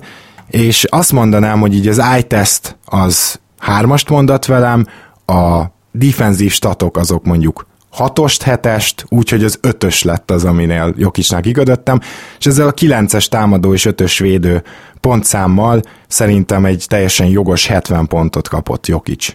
Ez korrekt egyébként az élvésed. Ahonnan te közelítetted meg, ott, ott végül is védhető abszolút az álláspont. Ugye egy ilyen elegyet számoltál neki, ugye az iTest meg az advanced statok, és nagyjából ezt így átlagoltad. Ahol szerintem picit tévedtél, mondjuk ott is egyébként megindokoltad egész jól ezt, hogy, ugye, hogy nem elég agresszív Jokic, mint scorer, és ez valóban így van. Az én problémám az, hogy itt, itt nagyobb részben érzem Melon kezét a dolgokban, amiért nem mindig, vagy nem eleget fut rajta keresztül ugye a támadása a Nuggetsnél. Ugye ott említettem azt a tárgyi hibát az elején, amit mondtál. Például, a, ha csak a tavaly évet nézzük, akkor a, a Nuggetsnek a támadó játéka, amíg Jokic pályán volt, jobb volt, mint a, mint a Warriors egész évre lebontva. És ugye úgy állapítottuk meg ezt az, az offenszív kategóriát, hogy, hogy ilyen top 5-ös egy olyan játékos, vagy lehet, hogy, lehet, hogy nem így állapítottuk meg, de nekem így rém lett, hogy egy olyan játékos, aki köré minden évben egy ilyen top 5-ös, de inkább top 3-as támadó játékot felhúzhatsz. Én azt gondolom, hogy Jokic ilyen, és hogyha ha nem melló lenne az edző, akkor ez, ez ki is derülne. Említettem a, a vérforraló nyilatkozatokat edzőktől. Ugye Melon az Isten barma, mert másképp nem tudom mondani, lenyilatkozta azt még a szezon elején, amikor Millsap kidőlt, hogy elveszítették a legjobb játékosukat 22 meccsre. Most ha belegondoltuk, hogy oké, okay, gondoltad azt, hogy Millsap jobb, tévedsz egyértelműen, hogyha, hogyha ezt gondolod, de rendben gondolod. De az, hogy, hogy ezt lenyilatkozod, miközben ott van a franchise játékosod, aki egyértelműen franchise játékos, az nonsens, és itt tényleg melón baromsága jön ki, és teljesen egyértelmű az, hogy, hogy ő látja rosszul Jokicsot, és eh, mi, mi sem bizonyítja ezt jobban, eh, mint az, hogy a szezon elején Melon bizony Millsapot eh, gondolta első számú opciónak támadásban is. És a Nuggets az év elején rajta keresztül sokszor rajta keresztül csinálta a támadójátékát, ami hát egészen hihetetlen baromság, és tényleg nem lehet egyszerűen védeni semmilyen szempontból ezt a döntést. Ugye érintettük a támadást, támadójátékot Jokicsnál. Amire te tízest adtál akkor, és nem kilences, tehát abszolút, most ezt véded. tízest adtam. Számomra egyértelmű, hogy, hogy Jokic köré all-time great támadójátékot lehet felépíteni, és hogyha a Melon nem lenne ennyire fafejű, akkor én azt gondolom, hogy az idei évben is megtörténhetett volna. Ugye, ugye Jokic tényleg olyan szintű point center, aki valószínűleg még nem volt a liga történetében, és simán, hogyha, hogyha körbeveszed őt olyan játékosokkal, akik, akik jól tudnak dobni, és nem is feltétlenül kell ugye jó labdakezelőnek lenniük, ez, ez a legnagyobb erénye Jokicsnak, hogy, hogy a mai ligában egy, egy elit offense fel tudsz húzni köré úgy, hogy, hogy nem kell igazából elit labdakezelő mellé a periméterre. Ugye ezek a dribble handoffokból, illetve a katokból, a labda nélküli betörésekből bemozgásokból elit, elit offense tudsz összeállítani. Védekezésre kitérve, én azt gondolom, hogy támadásban nem kell tovább védeni, ott ugye egyértelmű, hogy de jó a 9-es is. Igen, én is azt gondolom, hogy ott 9-es és a 10-es is valamennyire indokolható, viszont védekezésben hány pontot kapott nálad? Nálam 6 pontot kapott. Na ezt viszont ugye... mindenképpen indokolt, mert én inkább 4 és 5 között voltam ott védekezésben. Azért most csak ez annyi adalékot hagy tegyek hozzá, hogy a mai Dunk basketballban, ahol a legrosszabb védőket vették végig, egy említést azért kapott Jokic a center poszton, és én azt gondolom, hogy most ő, ők sem istenek, akik tévedhetetlenek, de nagyon jó volt az indoklás Danny Lerútól. Következőt mondta, azért is értékeli egy picit, tehát ez a stat azért értékeli egy kicsit túl Jokicsot, mert jó védőpattanózó, és vannak stíljei, ami ugye nála abszolút az intelligenciájából ered, hogy tudja olvasni a játékot, és, és ez túl sokat számít ebbe a statba, ami egyrészt igaz, másrészt viszont én azért nem adtam négyest, és azért adtam ötöst, mert, mert ettől függetlenül az, hogy jó védő lepattanózó, az igenis hozzátartozik a védekezéshez. Az, hogy innen jönnek labdalopások, az kicsit inkább a defensív símhez tartozik hozzá, tehát a sémához, de ettől függetlenül is egy legalább defensív IQ-ra utal. Úgyhogy én ezért adtam egyáltalán ötöst, viszont a hatos, hogy ő kezdőszint fölötti, főleg a center poszton, ahol nagyon nagy a, hát hogy is mondjam, verseny, arra nagyon kíváncsi vagyok az indoklásodra. Az indokom az, hogy, hogy nem csak az RPM statok lövik be, erre a szintre Jokicot, hanem például a defensive rating statok is. Ugye, ha már említetted az RPM-et, ugye ott az újon CV-ben is már hatodik volt centerek között, igen. idén pedig 25 a, Igen, bár hozzáteszem, hogy pár hete egyébként hatodik volt még, hozzáteszem, tehát én januári statokat néztem egy cikkből, és ami viszont ennél is érdekesebb, az az, hogy ha csak a védekezést nézzük, ugye az újon célben 7,3 ponttal per, tehát 100 100 labdabirtoklásra levetítve 7,3 ponttal volt jobb vele a Nuggets, a, amíg ugye fenn volt a pályán. Tavaly ez 3,3 pont volt, és idén 9,9 pont. És ami érdekes egyébként, hogy, hogy a Nuggetsnak a hogyha nem számítod a garbage time-ot, tehát kiveszed azokat a meccseket, amik már eldőltek, a Jokic-csal pályán a defensive ratingük az második helyen lenne volt versenyben a spurs az egész NBA-ben. És ugye sokan azzal érvelnek, hogy amikor Millsappal és harris játszik, ugye nyilván feljavítják Jokic, ezek a játékosok feljavítják Jokic védekezését. A probléma az, hogy 477 labdabirtokás is volt, amikor ugye Jokic, Harris és Millsap nélkül volt fent a pályán, és a Nuggets védekezése nem hogy rosszabbodott volna, hanem még jobb lett, 102,9 vele.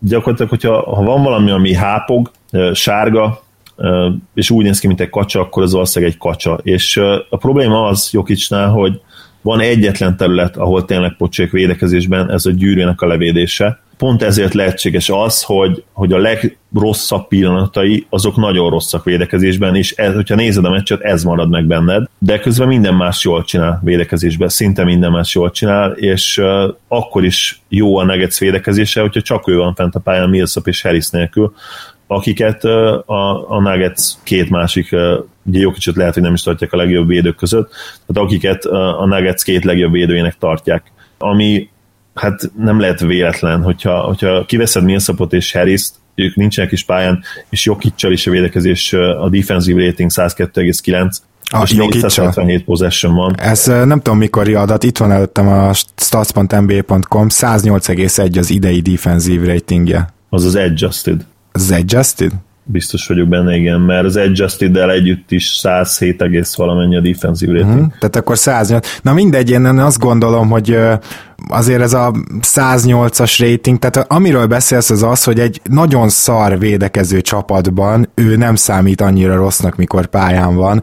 É, viszont... Nem, nem, nem. Amikor ő pályán van, akkor és mondjuk például kiveszed hogyha a non-garbage time-ot például kiveszed, ugye, ami azt jelenti, illetve a garbage time-ot kiveszed, akkor kifejezetten jó a Nuggets védekezése vele a pályán. Uh-huh. Úgyhogy ez ugye nem azt jelenti, hogy de nem jelenteti azt, hogy egy pocsék véd, egyszerűen nem áll össze a kép. Hát nem is amellett érvelek, hogy pocsék, hanem hogy átlagos, vagy picit átlag alatti, de jó. Hát, de mondjuk oké, okay, de azt is mondtad ugye, hogy az iTest alapján ilyen hármas. Igen, igen. Ami, ami pont szerintem ezt is mutatja ezt az élet, hogy a legrosszabb pillanatai neki nagyon rosszak. Tehát amikor azt látod, hogy egy lassulábú játékost egy az egybe megver egy, mit, egy erőcsatár, vagy egy center, vagy mondjuk egy centert igen posztapolnak rajta, aki erősebb, akkor ugye utána védekezik egy erőcsatáron, aki mondjuk elmegy mellette, vagy nem ér ki, és, le tudja, és nem tudja levédeni a triplát, akkor valahogy automatikusan azt gondolod, hogy ez biztos egy pocsékvédő. A probléma az, hogy, hogy ezek úgymond a szexi részei a védekezésnek, és ezen túl egy csomó más dolgot kell jól csinálni a védekezésben, és ezért van az, hogy számtalan szor, hogy például egy Kyle Anderson elitvédő lehet úgymond, pedig ha ránézel az emberre, azt gondolod, hogy ott van a liga legrosszabbjai között. És akkor van például egy Harden, aki iszonyú atletikus, iszonyú erős, egyszerűen nem tudja, nem hajlandó arra, hogy ezeket a kis dolgokat megcsinál védekezésben. Hozzáteszem, hogy én se a, nyilván nem érvelnék én sem mellett, hogy, hogy Jokic elitvédő, de hogyha szinte minden advanced stat kivétel nélkül minimum azt mondja, hogy, hogy vagy bőven átlagon felüli, vagy kifejezetten jó, vagy akár elit is, mert ugye erre is volt példa, akkor nem létezik az, hogy, hogy ő gyenge védő lenne. Bizonyos részeiben a védekezésnek gyenge, de összességében nem. És hát ugye mi számít, hogyha, hogyha érvelünk, azt gondolom, hogy a legfontosabb azért csak az legyen, hogy egy játékossal a csapata hogyan teljesít, amikor pályán van, meg hogyan teljesít a csapata nélkül, amikor nincs pályán, és ezen faktorokat nézve Jokic hát minimum egy ötös védő. Uh-huh. Minimum, és inkább, inkább, inkább hajlanék a hatos felé. Oké, okay. na és akkor te így 80 pontot adtál Jokicsnak, de akkor a 70 pontos klubot egy picit, ha nem is ilyen szinten kivesészve, de azért néz, nézegessük meg, mert hogy nálam ugye mondtam, hogy ott sokan vannak, hát bizony, például itt van Janis Antetokumpo is, akinek, ha jól, jól emlékszem, mert ezt talán adás előtt is pont beszéltük, te is pontosan ugyanazokat a pontszámokat adtad, hetes támadásban, hetes védekezésben. Tudom, hogy az ő rajongói simán 8-as 8-ast adnának neki, de sokat gondolkoztam ezen. Az a helyzet, hogy ahogy elkezdte az évet támadásban, az azt gondolom, hogy ö, 8-as szintű volt, azóta azért azt láthatjuk, hogy ez a Bax, ami azért így Bledsoe-val együtt már szépen kezd feltöltődni talentben, bizony azért nem egy top 5-ös támadó, hanem inkább egy liga első felében 10-15 közötti támadó csapat és ott viszont egyértelműen Antetokumpóra épülő rendszerről beszélhetünk, amiben ő hiába hoz elképesztő per számokat, még nem gondolom azt, hogy, hogy egy All-Star levelnél ez magasabban lenne, nemes egyszerűséggel azért, mert van jó pár olyan játékos, tehát Jimmy Butlerrel össze lehet hasonlítani, szintén hetest adtunk neki, hogy most az az offense, amit Butler generál, az szerintem egy Severnyvel nem rosszabb, mint amit, mint amit Antetokumpo generál, akkor is, hogyha az egyéni statisztikái ennél többet mutatnak. De hogyha valaki azt gondolja, hogy az, ezek miatt a kiemelkedő egyéni statok miatt esetleg egy nyolcast lehetne neki adni, én erről meggyőzhető lennék. Viszont arról semmiképpen sem, hogy védekezésben ő hetesnél jobb, tehát egy all színnél jobb. Ő neki a védekezése egy picit ugyanis visszaesett, tehát ő kb. két éve ennél jobb védő volt, ö, azzal, hogy ekkor a támadó terheket vett föl. Erre statisztikai és egyéb bizonyítékok is vannak, ö, többször több podcastben is Zekló is emlegette egyébként Nate is ezt a jelenséget. Nem jelentősen esett vissza, tehát szó sincs róla, ö, hogy arról van szó, mint mondjuk Westbrooknál, tehát nem, de, de visszaesett, és én a tehetest azért tartom nagyjából korrektnek, ami egy jó impact, all szintű védekezés. Ahogy így beszéltél Jániszról, nem tudott nem eszembe jutni Towns is, és eszembe jutott egy gondolat, csak hogy egyetértesz vele, vagy hogy egyetlen azt gondolod, hogy van-e benne valami. Lehet, hogy elérkezünk abba az érába, amikor egy játékosra ilyen 26, 25 vagy akár 28 pontot is átlagol 60% körül TS-sel, az még nem feltétlenül lesz garancia arra, hogy az illető ott van mondjuk a liga három legjobb játékosok között? Én azt gondolom, hogy ezt kijelenthetjük. Főként azért is, bocsi, csak hogy, hogy mi, az, az egy plusz faktor számomra, hogy ugye mond, mondjuk, hogy nagyon a támadás felé van eltolódva ez a liga, csak hogy itt egyszerűen az is számít, hogyha a védekezésben ártasz a csapatodnak, most nem Antetokumporról beszélve, és azért számít főként, mert hogy olyan emberek kellenek egy baj, igazán jó, tehát egy bajnokcsapathoz, hogy senkit ne kelljen nagyon bújtatni és, és e, ezért is szerintem a védekezés is számít, illetve egyszerűen az is, hogy a társakat mennyivel teszed jobbá. Meg támadásban is azt gondolom, hogy és lehet, hogy ez például hülyén fog hangzani, és ellentmond annak, amit én mindig érvelni szoktam ugye az advenstatok. Gábor, te is nagy hírvívője vagy az advenstatok hatékonyságának, hogy lehet, hogy van különbség egy 30 pont 60%-os TS és egy 30 pont 60%-os TS között. Lehet, hogy hatalmas különbség van. Nem? Tehát nyilván scoring hatékonyságban nem, tehát 30 pontot betett az illető a közösbe, nagyon jó hatékonysággal. De hogy ez a 30 pont, meg az ő játékstílusa, az hogyan befolyásolja a, a többiek játékát, illetve mennyire alkot egy olyan rendszert, ami, amire elit offense is lehet például felépíteni, az lehet, hogy nagyon különböző például, mert hogyha például Harden 30 pontot betesz 60% fölötti ts mint hogy most csinálja, ő egy teljesen más offense generál, mint, mint mondjuk Jannis, aki szintén közel van egyébként ehhez is. Itt persze most nyilván benne van a társak minősége is, mint játékosok, de azt gondolom, hogy még ezen túl is valami benne van. Tehát nyilván a playmakinget ugye megfoghatjuk, Harden sokkal jobb playmaker, mint Jannis, de én azt gondolom, hogy még azt is jobban megfelsolja, hogy, hogy az ő csapattársai milyen dobóhelyzetekhez jutnak az ő úgymond egyszemélyes teljesítménye mentén. Uh-huh. Igen, ezzel mellett teljesen joggal lehet érvelni, plusz Harden majdnem 40%-os triplázó lett idénre, azt hiszem most már egy kicsit lejjebb van a százaléka, de például ezeket a stebbekeket pont te írtad ki azt hiszem a keleten-nyugaton oldalra, hogy a stebbekeket 42 százalékkal dobja, ami Igen, hát, Igen. Szóval ez is nagyon érdekes, és itt nyilván Currynél, meg aztán van még egy extra dimenzió, ugye ez a, ez a gravitáció, amiről beszéltünk, amit már tényleg olyan borzasztó nehéz egyszerűen szavakba is önteni, nem, hogy még akkor statisztikailag megvizsgáld. Igen.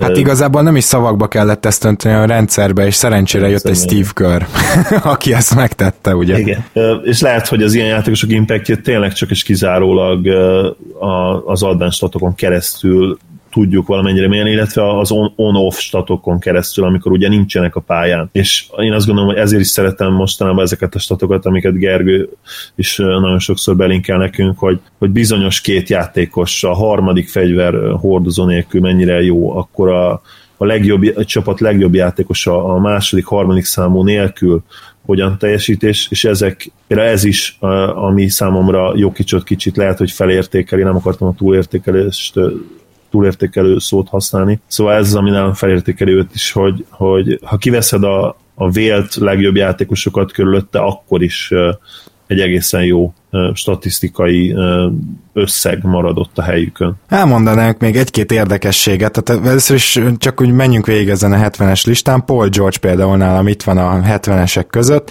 és akkor mindjárt meg is keresem, hogy ő milyen pontszámok ment, ugyanezt kapta, mint Antetokumpo, jó összehasonlítás szerintem, támadásban 7-es, védekezésben 7-es, igaz, hogy egészen más a támadó arzenálja, mint Antetokumpónak, de én azt gondolom, hogy egy nagyjából hasonló hatást váltott ő ki Indiánában is annó, lehet érvelni amellett, hogy a két teljesen más stílus ugyanúgy egy nagyjából hetes szintű támadást tud generálni, védekezése is hetes. Paul George-nál inkább a védekezés az, aminél el lehet gondolkozni, hogy hetes helyett nyolcast kapjon, de ha Embiid nyolcast kapott, akkor én Paul George-nak nem fogok hetest adni, még akkor is, hogyha Embiid Igen. védekezése ugye jobban nyomalatban. Tehát nem úgy akarom mondani, hogy Embiid jobb védő, hanem Embiid centerek között is jobb védő, mint Paul George a wingek között. Úgyhogy ezért itt egy 7-7, ezzel nagyjából egyet tudsz érteni? Egyetértek, én egy hangyányi túlértéket védőnek tartom Paul George-ot. Nem akarom azt mondani tényleg, hogy, hogy nagyon túlértéket, mert az, az nagyon erős lenne. Egy nagyon picit, ha van ilyen kategória, hogy nagyon kicsit túlértéket, akkor nálam az Paul George védekezésben. Uh-huh. Akkor el Horford is a 70-es kategóriát bővíti, mégpedig ez egyértelműen annak köszönhető, hogy a hatos támadása mellett, tehát az a jó kezdő borderline all-star támadó impaktja mellett, ő jelenleg idén azt gondolom, hogy 8-as védő, és ha más nem, akkor az lesz az indoklás mellette, hogy gyakorlatilag MBD-hez szinte hasonló számokat hoz, és hogyha most megnézzük így számok alapján a Defensive Player of Year versenyt, akkor valószínűleg Gobert mögött Embiid és aztán Horford következne. Azt hiszem, hogy Horfordot idén a DRPM stat nem annyira szereti, jól, jól emlékszem? Hú, hát ezt meg kell néznem. A DRPM stat valóban nem szereti annyira, mert hogyha jól látom, akkor nincsen benne az első 40-be a centerek között. Ez létezik? Igen. Mhm. Ja, azt ja azért, mert ő nem centernek van beírva. Várja. Ez lesz itt a probléma. Lehet, Aha, tehát hetedik a power forwardok között jelen pillanatban, ami azért elég jó. Számra mennyi? És uh, számra plusz, pedig... Plusz kettő valamennyi, ugye? Plusz kettő és fél, igen. Aha. Igen, tehát azért ott a, hármas, három és fél, négy ami az igazán elit védők, magas embereknél szokott lenni, az azért azt nem éri el idén. Viszont... hozzáteszem, hogy igen hogy a Celtics tényleg a, most jelen pillanatban a, a csapatvédekezés, meg a csapatvédekezés alfa és omegája, hogyha ezt az alfa és omegája kifejezést már használtam egyszer, akkor süssük el még egyszer és Stevens meg a, lehet, hogy most az edzők alfa omegája. Igen, ez lehet, hogy segít abban, hogy nálam ő 8-ast kapjon védekezésben, nálad ő csak hetes lenne? Ezek szerint? Uh, igen, én azt gondolom, hogy ő támadásban is, és védekezésben is hetes, de ugyanakkor meg... Ó, tehát ő támadásban viszont a magasabbra értékeled. Nem, inkább hatost adnék neki támadásban. Egyébként nálam nem került fel a 15-ös listára, de most, hogy így egyből, hogy visszakérdeztél, egyből revidiáltam is az álláspontomat. Az idei Horford az nem lehet hetes támadásban. Lehet, hogy a legjobb Hawks verzió, amikor majdnem ilyen 20 pontot betett a közösbe, és még ugye már akkor is nagyon jó passzolt, talán az lehetett volna egy hetes, de az idei az inkább hatos, igen. Jó, akkor mondok még egy 70-eset neked, ez pedig Viktor Oladipo, aki szintén ez a támadásban is hetes, védekezésben is hetes. Az az igazság, hogy ő szerintem nem olyan jó védő, mint amennyire az advanstatok mutatják, és ezt a szemteszt is megerősíti, viszont az advanstatok olyan kiemelkedő védőnek mutatják őt, főleg a, a kettes poszton, tehát azért ott általában nem szoktak olyan magas defenzív mutatókat produkálni a játékosok, hogy emi, emiatt muszáj volt egy hetest adnom. Támadásban a hetes, az én már több hetest megindokoltam itt nektek, gyakorlatilag hasonló lenne az indoklás, hogy, hogy nincs azon a nagyon kiemeli az offensz szinten, de azért egy korrekt támadás si opció, vagy első számú opció, de hát érted az indiánát is, hogyha megnézed, akkor így főleg mostanában inkább már a védekezésre áttették a hangsúlyt, Oladipónak pedig lehet, hogy 8-ast adtam volna mondjuk februárban, de azóta eltelt egy hónap, ami pedig elképesztően rosszul sikerült a százalékok szempontjából, most nagyon nem megy neki a dobás, úgyhogy már csak ezért is gondolom a hetest jelen pillanatban jónak. Igen, és hát hiába mondtuk, hogy az idei szezon számít, azért nyilván, ha más nem tudat alatt, de, de lehet, hogy kicsit azért tudatosan is, csak számít azért, hogy egy játékos mit csinált eddig. Oladiponál tényleg az is csoda, hogy egyáltalán felkerül egy ilyen listára, mert abszolút az idei évben robbant be. Hát mondhatjuk, hogy az elitbe, ami egyébként hihetetlen, és, és olyan szintű anomália, hogy nem is tudom, hogy volt-e ilyen. Hát nem sok. NBA történetében, hogy periméter játékos 20, mennyi most, 24 körül lehet, 25? Hát 25 biztos van már. Igen, ez 25 körül van, és 19 éves korától, amikor az NBA-be jött, 24 éves koráig, hát még az is felmerült, hogy bust lehet, és akkor ő gondol egyet, és a 25. életévében hoz egy ilyen egészen hihetetlen All-Star színnél is jobb szezont, borderline MVP számokat hozott már-már időnként, bár ugye most kezdi lerontani, ahogy Igen. mondtad. Igen. És hát nyilván a playoffra sem feltétlenül várjuk azt el tőle, hogy, hogy hozza az idei, idei legjobb formáját, de, de tényleg hihetetlen, és tényleg erről is érdemes lenne beszélgetni, hogyha, vagy várjuk a válaszaitokat, hogyha eszetekbe jut egy ilyen játékos még, aki ezt meg, meg tudta csinálni, mert magas sem biztos, hogy volt ilyen. Ők ugye később érnek, de Igen. ott tényleg, és Amúgy Curry is egy hasonló ugrást csinált meg, csak mondjuk innen, ahol Oladipo volt, ugrott fel az MVP szintre 24-25 évesen. Ki, kit mondtál? Curry-t. Curry-t, aha, igen. Bár ugye őt a sérülések hátráltatták, szóval ő azért kicsit nehéz. Hát meg Mike Jackson, benne. igen, tehát ott meg azért... Jackson, igen. Tehát szóval- Curry azért nem az a játékos, mint Harden ilyen szempontból, hogy ő kezébe veszi a labdát, aztán akkor all-time elite offense csinálunk, hanem igen. neki azért kellett az, hogy, hogy Kör megalkossa azt a rendszert, ahol az ő erősségeit maximálisan kihasználják, és Mark Jackson mellett is egy top támadó játékos volt, de most, most körrel vált all-time elitté, de én nem gondolom azt, hogy Curry önmagában semmit nem fejlődött, tehát azért Persze, nyilván ő is ugrott azért egyet. Hát a fizikuma rengeteget fejlődött például ugye egy, egy nagyon-nagyon vékony srácból lett egy ilyen kifejezetten erős izmos irányító. Felszedett legalább 5-6 kg izmot szerintem az éve óta. És az a nagyon vicces, hogy Oladipónál például ez sincs ott, tehát Oladipo az nagyjából így nézett ki, hát ha nem is az újonc évében, másodévben már igen. Pont ezért jut eszembe egyébként, hogy lehet, hogy így ilyen Oladipo szezonon sem beszélhetnénk, hogyha nem a jelenlegi érában lennénk? Hát igen, na ez egy, ez egy nagyon jó kérdés, amire szerintem majd valamelyik nyári adásban visszatérünk, lehet, hogy nem is csak ketten, hanem majd négyen.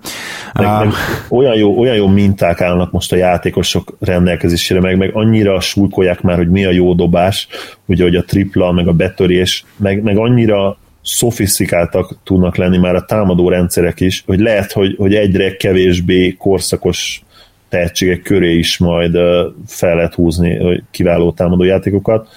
Meg a másik az, hogy lehet, hogy egy ilyen Oladipo szintű, aki azért akit nem egy Hall of Famer játékosnak gondoltunk, lehet, hogy belőlük is egyre könnyebben tudják majd kihozni ezt a teljesítményt a támadó oldalon. Könnyen lehet, meg hát ilyenkor elgondolkozhatunk azon, hogyha annak idején mondjuk Hakim Olajuwonnak valaki megmondja, hogy mi a hatékony offense, akkor, akkor meg, még ennél is nagyobb játékos lehetett volna, ugyanis ő szerintem simán hozott volna nagyobb volummal is 35-36 százalékos triplázó szezonokat. Simán, hát iszonyú jó keze volt, és gondolj bele, hogyha a kivennéd az ő játékából a, a középtávoljakat, és csinálná az ő technikás és fizikailag is elképesztő post játékát triplákkal megspékel, és akkor az ugye az ő elit passzjátékának még több teret nyitna, hát belegondolni is hihetetlen, hogy egy, hogy egy Hakim szintű támadó tehetség, meg hát őt támadó tehetségnek hívni, az már egy ilyen beszólás szintjével ér fel, hiszen mert védő is volt, igen. Majd, majdnem annyira elit volt. Igen, és akkor itt a 70-es klubból két ember, akit most nem elemeznék, nem 70-es lett Cousins és 70-es lett Gordon Hayward, más-más okokból, de de ezek inkább csak felvetések jelen pillanatban, illetve Cousinsnál valami bizonyítékunk van. Igen. Viszont Draymond Green is ide került, és jól tudom, akkor nálad ő följebb van, úgyhogy beszéljünk róla. Tehát Draymondnak a támadó impactjére hatost adtam, a védekezésére pedig nyolcast, és ez recency bias, ugye úgy mondják, tehát, vagy te mindig azt mondod, hogy what have you done for me lately, tehát mit, mit tettél értem mostanság, mert hogy Draymondnak idén a védekezése teljesen egyértelműen, statisztikailag szemmel mindenhogy visszaesett az egyébként 9-es, 10-es környéki szintről, ezért 8-ast adtam neki. Igen. igen, ezért 8-ast adtam neki védekezésben. A támadó hatost azt szerintem könnyű megindokolni, azok ugye az ilyen borderline all-star nagyon jó kezdő, ezt ő el tudja érni a passzolásával, a 30%-os triplázása talán visszahúzza, de ő van olyan jó passzoló játékos, a magas posztról legalábbis, főleg a centert játszik, és ott talán még ez a 30%-os tripla is néha nem akkora tragédia, hogy egy picit az átlag kezdő fölé helyezzem, és így 70 pontot kapott. Igen, nálam 75 pontot kapott, de már most azonnal megváltoztatnám ezt a döntésemet, ahogy így mondtad, és érveltél, egyetemen meggyőztél, mintha Greennél elfelejtettem volna azt, hogy idén ő hát nagyon messze van mindenféle szempontból a legjobbjától. Én azt gondolom, hogy támadásban is, hiszen Pocsékul triplázik ebben a szezonban. Így, így, így egyből át is tenném én is ezt, és hatosra és nyolcasra ugyanúgy a te számaid alapján, és akkor az ugye 70 pontra Igen. jön neki. Megtisztelsz. mert és lehet egyébként, hogy Greennek, amiért én őt valószínűleg túlértékelem, az a passzjátéka, de felmerül a kérdés, hogy annak is azért mennyi köze van például egy Steph Curryhez, mert ugye nagyon sokszor a, a, a sokat emlegetett pick and roll-ból játsza tovább, és gyönyörű állíópokat ad, mondjuk ha éppen Meggi fent van a pályán, vagy, vagy gyönyörű kiosztásokat ad, amikor valamelyik elit triplázót van a sarokban, de, de az, ott is azért Curry az, aki ugye a, a pick and roll kezdeményezésénél eleve magára hív sokszor két védőt, mert nagyon sokszor őt már ugye duplázzák, mert bármi jobb gyakorlatilag a ligában, mint egy köri tripla, igen. ahol így félig meddig üresen van.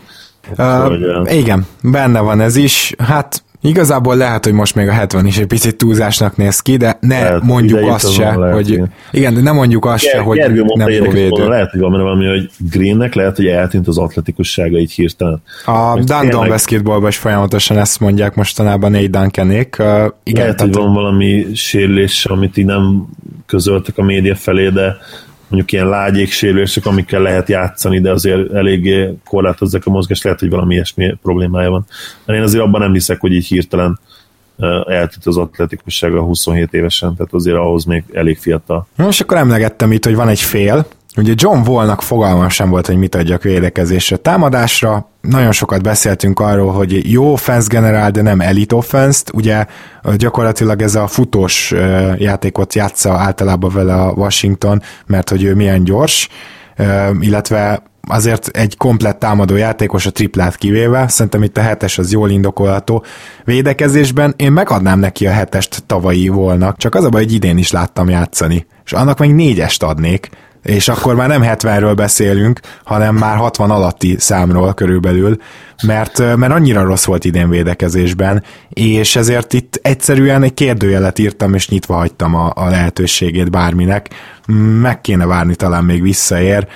Te most mennyire lennél vele szőrös szívű, és egyetértesz azzal, hogy ő nagyjából egy hetes támadó? Hát igen, a hetes támadó játékot talán egyetértek, bár nem tudom, lehet, hogy, lehet, hogy én hat és felet adnék neki. Megmondom őszintén, hogy hogy őt is azért kicsit túlértékeltnek tartom, bár a tavalyi playoff elején, ugye én is felültem a bandwagonra, és azt mondtam, hogy na végre, ez a John Wall, akit, akit mi mindig látni akartunk, ugye őt, őt egy ilyen Chris Paul és Derrick Rose mixként, hibridként harangozták be annó, és prospektként, hát ha nem is LeBron szintjén volt, de nagyon sokan azt gondolták, hogy a LeBron utáni időszak talán legjobb prospektje. Ugye azt hiszem 2010-ben draftoltak talán, vagy valahogy így. Igen, én is úgy emlékszem és az ugye azt jelenti, hogy az előtte lévő 7 évben nagyon sokan úgy gondolták, hogy, hogy LeBron óta a legjobb prospekt. Hát ez képest meg se közelítette ugye ezt az all-time great szintet azóta se a ligában, a legjobb évében sem, és a védekezése is problémás, mert volt egy év, amikor azt hiszem be is került az All Defense ötösbe, lehet, hogy nem az elsőbe, de a másodikba. Másodikba, igen és egyébként akkor kiválóan védekezett, de abból semmi nem maradt meg, és én úgy gondolom, hogy ő lehet, hogy kicsit jelen például túlsúlyos is, ami az NBA irány, hogyha NBA irányítókat nézzük, mert hát nem, nem úgy néz ki, mint aki fizikálisan csúcson van. Mm. És azért ő az képest, hogy 20, 25 körül van ő, és 26, hát nem így kellene azért szerintem kinéznie. Érdekes De dolog ez. Már ez. Csak ilyen, ez már csak lehet, hogy ilyen csipkelődés részemről. Igen, csak azon gondolkoztam el, hogy a ligának az ilyen kiemelkedően leggyorsabb játékosai közül többről is, több is eszembe jutott, aki a karrierje során egy picit elhízott, mert ugye annyira gyors, hogy talán úgy érzi, nem kell erre figyelni, de emlékszel Ty Lawsonra? Igaz, hogy ő piált, de ugye ő is ilyen szélvész gyors játékos volt. Igen. Azt megkockáztatom, hogy ő gyorsabb volt a prime mint vol. Tehát ő már ilyen Smith-szerű gyorsaságot tudott, és, és hát aztán utána ez egy picit belassult. Na mindegy. És akkor a 68-as klub következik, ahol nálam Lillard van, Clay Thompson és DeMar DeRozan, egy picit mások lesznek itt ugye az értékelések, de menjünk rá akkor Lillardra, aki az mostani MVP listákon ilyen top 5-ös hogy, hogy miért van az, hogy itt én már így a top 20-ba se nagyon raktam be. Azért a támadására megadtam a 8-ast, és bevallom őszintén még a 9-esen is elgondolkoztam, csak mondjuk a Portlandnek azért annyira nem jó az offenze, hogy azt mondjam, hogy itt Hall of Famer támadóról van szó azért, mert most éppen nagyon megy neki a dobás, mert hogy erről van szó, ugye most éppen nagyon sül a keze hónapok óta, ami tök jó, de azért 9-est nem ér, 8-ast igen, mert az kétségtelen, hogy cipeli a hátán 40 pont pontokkal a csapatot, és ugye a 8-as ez a borderline Hall of Famer. Úgyhogy ez szerintem az úgy rendben is van, viszont a védekezésére még a négyest is csak jó indulattal adtam meg, így lett 68 pontja, pedig ugye alig számít szinte az irányítóknál, csak hármas szorzóval a védekezés, de, de ez lehúzta, és a négyest is csak azért adtam meg, hogy még nem árt a csapatának, mert több helyről és több Portland Druckertől hallottam, hogy, hogy próbálkozik, erőlködik nagyon védekezésben, és tényleg ott, ott van az effort nála. Hogyha ez igaz, már mint amikor én láttam meccsen, akkor ez nem volt annyira így, de na, azt sem mondanám, hogy ilyen Isaiah Thomas szintű szörnyű védőnek mm, gondoltam. A minden esetre összességében egy négyest jó indultam magadtam védekezésbe, tehát még ez a 68 is rezgett. Nem nagyon tudok vitatkozni az, amit mondtál. Biztos meg leszünk vádolva azzal, hogy Lillard hételek vagyunk, de valahogy tényleg szegény, akár nem, nyilván nem kell azt mondani, hogy szegény, ugye most született gyönyörű gyereke, meg hát dollármilliómos rapper, superstar, lassan globális ikon, Szóval, de, de ú, abban az értelme szegény, hogy mindig lehúzzuk mi őt, és... Hát én gondolom egyébként, hogy... Zoli, hogy a nyolcas támadással lehúzzuk, tehát uh, itt uh, nagyon kevesen kaptak nyolcast, vagy annál magasabbat, szerintem nincs tíz olyan játékos most a ligában. Uh, Oké, okay, igen, támadásban nem húztad le, de Védekezésben lehet, hogy kicsit leúsztad, mert mindenki azt mondja, hogy, hogy idén ő, az ő védekezése javult. Én nem látom, akármikor nézem a meccseket, valahogy nem tűnik ez fel. Lehet, hogy, statisztik, lehet, hogy statisztikailag egyébként ez valóban igaz. Azt, azt nem tudom, hogy tényleg Liládra is igaz-e az, amit így az előbb fejtegettem, hogy, hogy hiába dob be ugye 20, annyi 28 pontot átlagol? Hát a körül, most vagy nincs előttem pont. 28. Igen. 27-28 pont körül, 60%-os TS környékén, de ez a 28 pont 60%-os TS-sel, ez nagyon nem olyan, mint, mint Harden. 31 pontja 62%-os TS-sel, vagy 30 pontja 62%-os TS-sel, és nem csak azért nem, mert eleve gyengébb, hanem még a számokon túl is sokkal-sokkal gyengébb, én azt gondolom, és Lillardra nem lehetne felhúzni egy, egy top 3-as offense-t minden évben ez, ez az én véleményem. Igen, ami már ugye a 9-esnek az gyakorlatilag a kritériumán hát mondtuk, hogy azért a köré játékos köré már, ha nem is all time, de minden évben egy top 3, top 5-ös offense igen, fel lehessen húzni. Hogyha, hogyha külön egy scorer listánk, akkor biztos ott lenne Lillard azért a top 5-6-7 ben Igen, ez egyértelmű. Jó, 68-as klubomba még egyébként két játékos is beletartozott, mint említettem. Az egyik Demar DeRozan, akinek az idei védekezése az, ami egyáltalán ide predestinálja, mert hogy én ugyanezt adtam neki, mint Lilár. Bocsánat, nem ugyanezt adtam neki, mert hogy ő nem irányító, úgyhogy ez nem lehetséges. Igen, tehát ő 8-ast kapott támadásban és 5-öst védekezésben, csak mivel nem irányító, ez ugyanúgy 68 pontra jött ki, mert hogy ugye neki a védekezésbeli esetleges hiányosság az nyilván jobban számít, és ő támadása kevésbé számít, mint egy irányítóé. Tehát így fordulhatott elő, hogy a T8V5 és a T8V4 az ugyanannyi a súlyozás miatt, és az, hogy ő 8-as támadó, azt szerintem nem kell magyarázni, ugyanebbe a kategóriába van, mint Lillard, mint amúgy Irving is, majd hamarosan jön ő is. Tehát jó egyéni statok, van rá hatása a csapatra egyértelműen, de nem csak és kizárólag miatta lesz ilyen top 5-ös a támadás. Mondjuk de Rozannál lehetne érvelni, hogy top 5-ös a támadás ugye jelen pillanatban, sőt, volt is rá nem kevés példa korábban is, csak én azt gondolom, hogy Kyle Lowry ilyen szempontból ott van, és biztos vagyok benne, hogy ezt nem kell indokolnom, hogy impact szempontjából tehát statisztikailag egyszerűen többet ér, mint mondjuk Lillardnak McCallum segítsége. Mert csak azért is, mert az egész NBA-ben Lowry jelenleg hatodik a Real Plus Minus listán, úgyhogy azt hiszem, hogy ez is eléggé quite telling. Úgyhogy ezért DeRozannak egy 8-as támadás és egy 5-ös védekezés. A védekezést kell inkább megindokolni. Idén nagyon-nagyon rákapcsolt védekezésben, olyan possession voltak konkrétan, amikor Antetokumpót megfogta, tehát hogy volt egy pár ilyen végre valahára, amikor kihasználta a testi erejét, és egyértelmű, hogy szintet ugrott, és nem is egy szintet, mert ő neki a védekezése a karrierje során még csak nem is négyes, hanem hármas volt, tehát egyértelműen már ártott a csapatnak, és szerencsére idén egy nagy ugrást könyvelhettünk el tőle. Még mindig vannak olyan jelenetek, ahol látod, hogy Deroza mellett tudnak bemenni legkönnyebben, de egyébként a védekezés minden más tekintetében ő azt gondolom, hogy sokat fejlődött, és ezért egy ötöst neki megadtam te megadnád -e neki ötöst védekezésbe, és egyetértesz a nyolcas támadással? Hajlok arra, hogy igen. Uh-huh. Nálam ugye nem került be így az, ha így nevezhetjük impact alap, alapján összerakott top 15-ünkbe Derozan, de a normál ranglistámban, ami ugye státusz mindent belekalkulálva lehet, hogy ott, ott lenne idén. Mert megadnád neki ezt a 8-as 5-öst?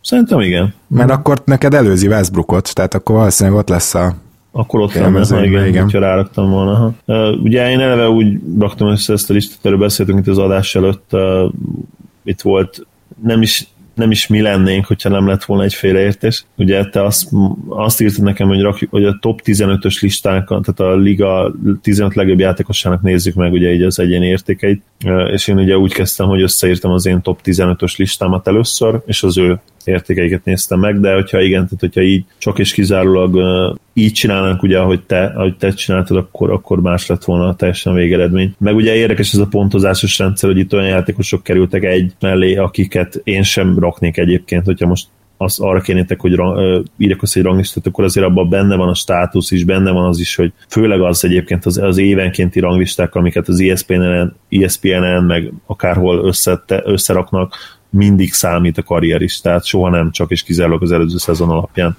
csinálják ezeket. Valószínűleg én se így tettem volna. De visszakanyarodva Derozánhoz, abszolút, tehát hogyha az idei szezont nézzük, meg akár a tavait is, az már egy jobb, jobb offense, mint hetes, én azt gondolom.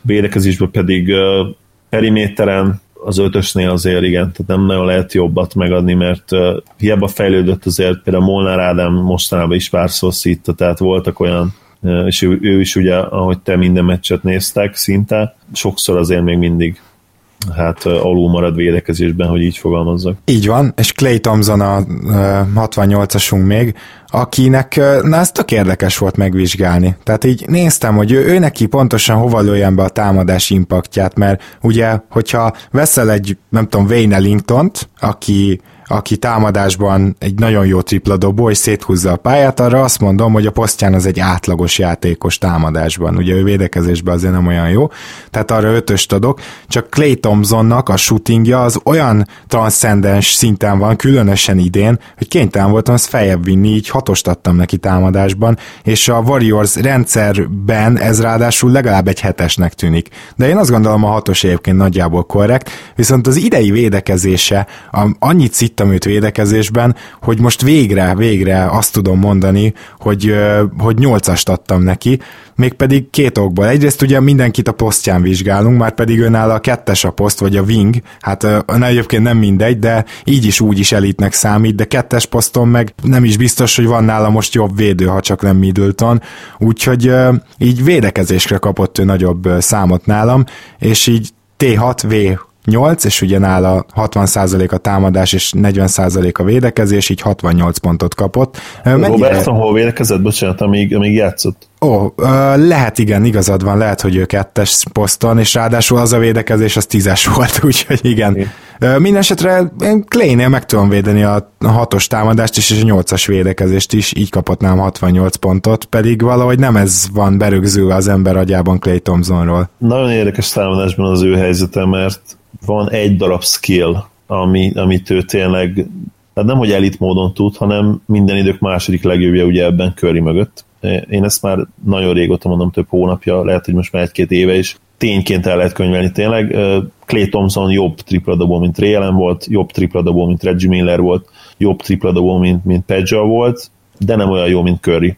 Igen, Úgyhogy egyébként én. Kai Korvert hiányolom innen, tehát ő rámondhatjuk talán, hogy jobb tripla dobó lesz, mint Clay, vagy hát ez majd csak, kiderül. Csak az a baj, hogy ugye Korvert a, ugye a volumen miatt nem lehet oda tenni. Hát igen, mondjuk sajnos, tehát azt mondom, hogy a Korver egy öt évvel később születik, és öt évvel később NBA-vel jön be, akkor valószínűleg oda lehetne. De igen, igen. lehet, hogy egyébként akkor oda felfért volna. Így is azért szerintem top 15-ös all-time lesz Korver, de, de a volumen miatt azért nem lehet réjelenekkel összehasonlítani.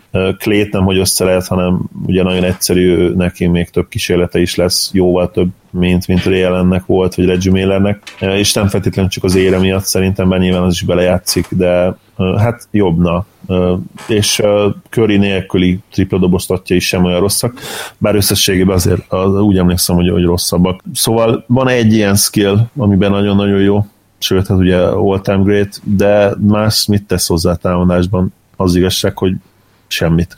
Igen. A spacing nagyon fontos a mai ligában, de ő ugye nem egy ball handler, és uh, nagy valószínűséggel pont ezért ő, ő azért rosszabb játékos, mint például egy Reggie Miller, vagy egy Ray Allen, mert még ellen is, aki nem volt annyi, olyan hosszú ideig első szem opció, mint Miller, de azért neki is voltak olyan évei, ahol egészen brutális tartokat hozott, tehát ilyen 25 pont, 4-5 lepattanó, meg azt hiszem 5, 5 assziszt körül volt egy olyan szezonja. Clay azért valószínűleg nem ez a játékos, és én most kicsit vissza is vettem ebből a szempontból, mert én írtam már olyat, hogy, hogy ő jobb játékos, mint Reggie Miller, és ha most kérdeznétek meg, valószínűleg azt mondom, hogy nem. Reggie jobb volt, és, és valószínűleg itt a, itt a Warriors rendszer picit felértékelik lét. Curry és Durant jelenléte valószínűleg. Akkor ez a hatos, ez korrektnek tűnik, vagy akár ötöst is megoszkáztatnál nála? Hatos, hatos, hatos. ez korrekt szerintem, mi a helyzet ez, a... ez egy skill, ez, ez abszolút uh, all-time great elit. Mi a helyzet a nyolcas védekezésével? Ugye versenyt szittük el, hát ez túlzás, de nem, tehát nem voltunk annyira elbűvölve a védekezésétől, mint nem, mindenki az az években. Soha nem szerették ugye Klét, Igen. ez volt a legnagyobb problémánk. Idén azt hiszem ez is változott a DRPM-ben végre jó. Uh-huh. Rögtön nézem egyébként. Az rájátszás az is, hát ugye ez is megmutatja azt, hogy hogy egy, egy playoff az mennyire megváltoztathatja ugye az emberek véleményét, és még mi sem vagyunk ez alól kivételek, akik egyébként valószínűleg más szemüvegen keresztül nézik a meccseket, mint mondjuk egy casual szurkoló. Uh-huh aki ugye hobbiból nézi a meccseket, és nem feltétlenül sokszor. Igen, Klének, Klének a tavalyi playoff védekezése az brutális volt, és, és idén is erre rápakolt egyet, úgyhogy Hát ilyen 7 és 8 között uh, lamentálnék, lehet, hogy ilyen 7 és felett adnék, hogyha Most lehet. egyébként én is megnéztem a defensive RPM statisztikát, ami a 34 csak a posztján, de ez még mindig jobb, mint a tavalyi, amikor 61 volt, úgyhogy mindig, látszik mindig az előrelépés, de még mindig nem szeretik, igen. Hogy itt is azért lehet, hogy ilyenkor felmerül meg, hogy most az ember kösse az ebet a karóhoz, és a meggyőződéséhez, vagy mondja azt, hogy hát bassza meg, azért ez a statja tökéletes. Hát e, a defensive RPM biztos nem, ezt azért már mi is elmondtuk, igen, tehát igen, még ez, ez is az offense mérésére az RPM jobban uh, tud fókuszálni, de még igen, mindig, igen. mindig talán a legjobb ilyen mérő, de hát azért az iTest megmutatja, hogy Clay Thompson nem a 34. legjobb uh, uh, védő a posztján, különösen, hogy Dwayne Wade például a 20 tehát hogy uh, Jesus Christ. ugye? Szerint vannak problémák. Jó, oké, okay, uh, és akkor egy 60, a 67-esemet megemlíteném, mert ő Kyle Lowry, én nagyon szeretem, és örülök, hogy idáig még eljutottunk, mert nála igazából könnyedén megadtam a hetest támadásra, mert egészen pontosan azért, mert az, hogy a Raptors az gyakorlatilag évek óta top 5, top 10-es támadó csapat, az inkább az ő hatása, az ő spacingére is majd, hogy nem úgy építenek, mint Curryére, ugye a Raptors rendszerben, és különösen idén tehát az ő hatása is, és ez alapján ugye 8-ast kéne adnom, ami lehet, hogy egészen tavalyig rendben lett volna, de idén azért 16 pont környékén átlagol, vissza is vett a usage-ból, ez nem azt jelenti, hogy mondjuk feltétlenül rosszabb játékos lett, meg már megint 60% fölött van a TSE, és már megint az offenzív RPM-be is fantasztikus, ugye ő, már említettem már egy hatodik összességében az RPM-ben az egész NBA-ben, de nem tudtam erre a volumenre úgymond 8-ast adni, úgyhogy ott kapott egy hetest, és a védekezése sokkal érdekesebb volt, mert hogy egy az egy ellen egyetemen visszaesett ő, mint védő, már nem olyan pióca, viszont minden másban meg ilyen elit, tehát NBA elit. És én éppen ezért ott 6 pontot adtam neki, tehát hogy az azért a kettőnek az átlaga jobb, mint a kezdő, és ezt megmutatja pont ez a DRPM stat is, amiben karrierje legjobbját hozza idén, és főként annak is köszönhető ez, hogy félelmetes mennyiségű támadást állít meg, vagy úgy, hogy offenzív, tehát vagy úgy, hogy támadó hibát harcol ki, és itt most ne csak arra gondoljunk, hogy a charge, amikor ugye beáll, abba az egész NBA legjobbja, statisztikailag is, hanem rengetegszer van az, hogy tud úgy védekezni, hogy az ellenfél utána mondjuk könyökkel vagy valamivel akarja odébb rakni, ami szintén támadó falt. Meg, meg valami félelmetes az is, ahogy a letámadásokat szinte nem egyszer láttam, hogy egyedül megállít három embert, mert annyira tudja, hogy hova fog menni a labda, úgyhogy emiatt nem tudtam neki ötöst adni, hanem inkább hatost adtam neki védekezésbe, és így 67 pontot ért el. Mennyire gondolod jónak ezt az értékelést vele kapcsolatban? Jó, abszolút. Ami fura kicsit számomra, hogy Láriról is nagyon sokáig az volt elterjedve, hogy ő elitvédő, de olyan igazán elit védekező szezonja a posztján nem nagyon volt, ugye? Igen, tehát hogy nem mondhatjuk, hogy olyan tehát volt szerintem olyan, amikor ő benne volt a posztján a 6-8 legjobb védőben, az lehetett ugye max. Uh-huh.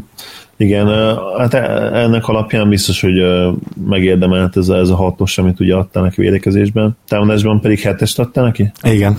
Az is korrekt igazából. Az a, az, az érdekes, meg lehet, hogy valahol szomorú is Lárival kapcsolatban, hogy, hogy a legjobbja az, az egészen elképesztő. Tényleg, tehát a, amikor neki megy, akkor, akkor tényleg majdnem ilyen, ilyen Steph Curry szintjén van, de, de ezt nem tudja elég konzisztensen a pályára tenni, és hát ugye ami nagy, még nagyobb kérdője vele kapcsolatban az ugye a playoff, Így van. ahol nem, hogy nem tudja ezt a legjobbját sokszor a pályára tenni, hanem hát attól két-három-négy szinttel alacsonyabban teljesít. Hozzá kell tenni, hogy nagyon szerencsése volt, mert én nem vagyok abban biztos, hogy neki volt még egészséges playoff futása. Igen. Amikor tényleg teljesen egészséges volt, és semmi problémája nem volt a testével. Viszont figyeljünk az idei Lowry-ra, hogyha nem csak én szeretem, gondolom azért az ő játékát többen is a hallgatók közül is, és figyeljünk az idei Larry-ra, mert elképesztő formában lendült itt az év végére, és elvileg nincs sérülése. Így... Adja az ég, hogy most egészségesen be tudjon menni, mert főleg így, hogy ugye Embiid kiesett, és ki tudja, mikor ér, tér vissza, meg ki tudja, hogyan. Azért itt a ritmust azt a Sixers is nagyon erősen átírhatja, hiába térhet vissza a második körre.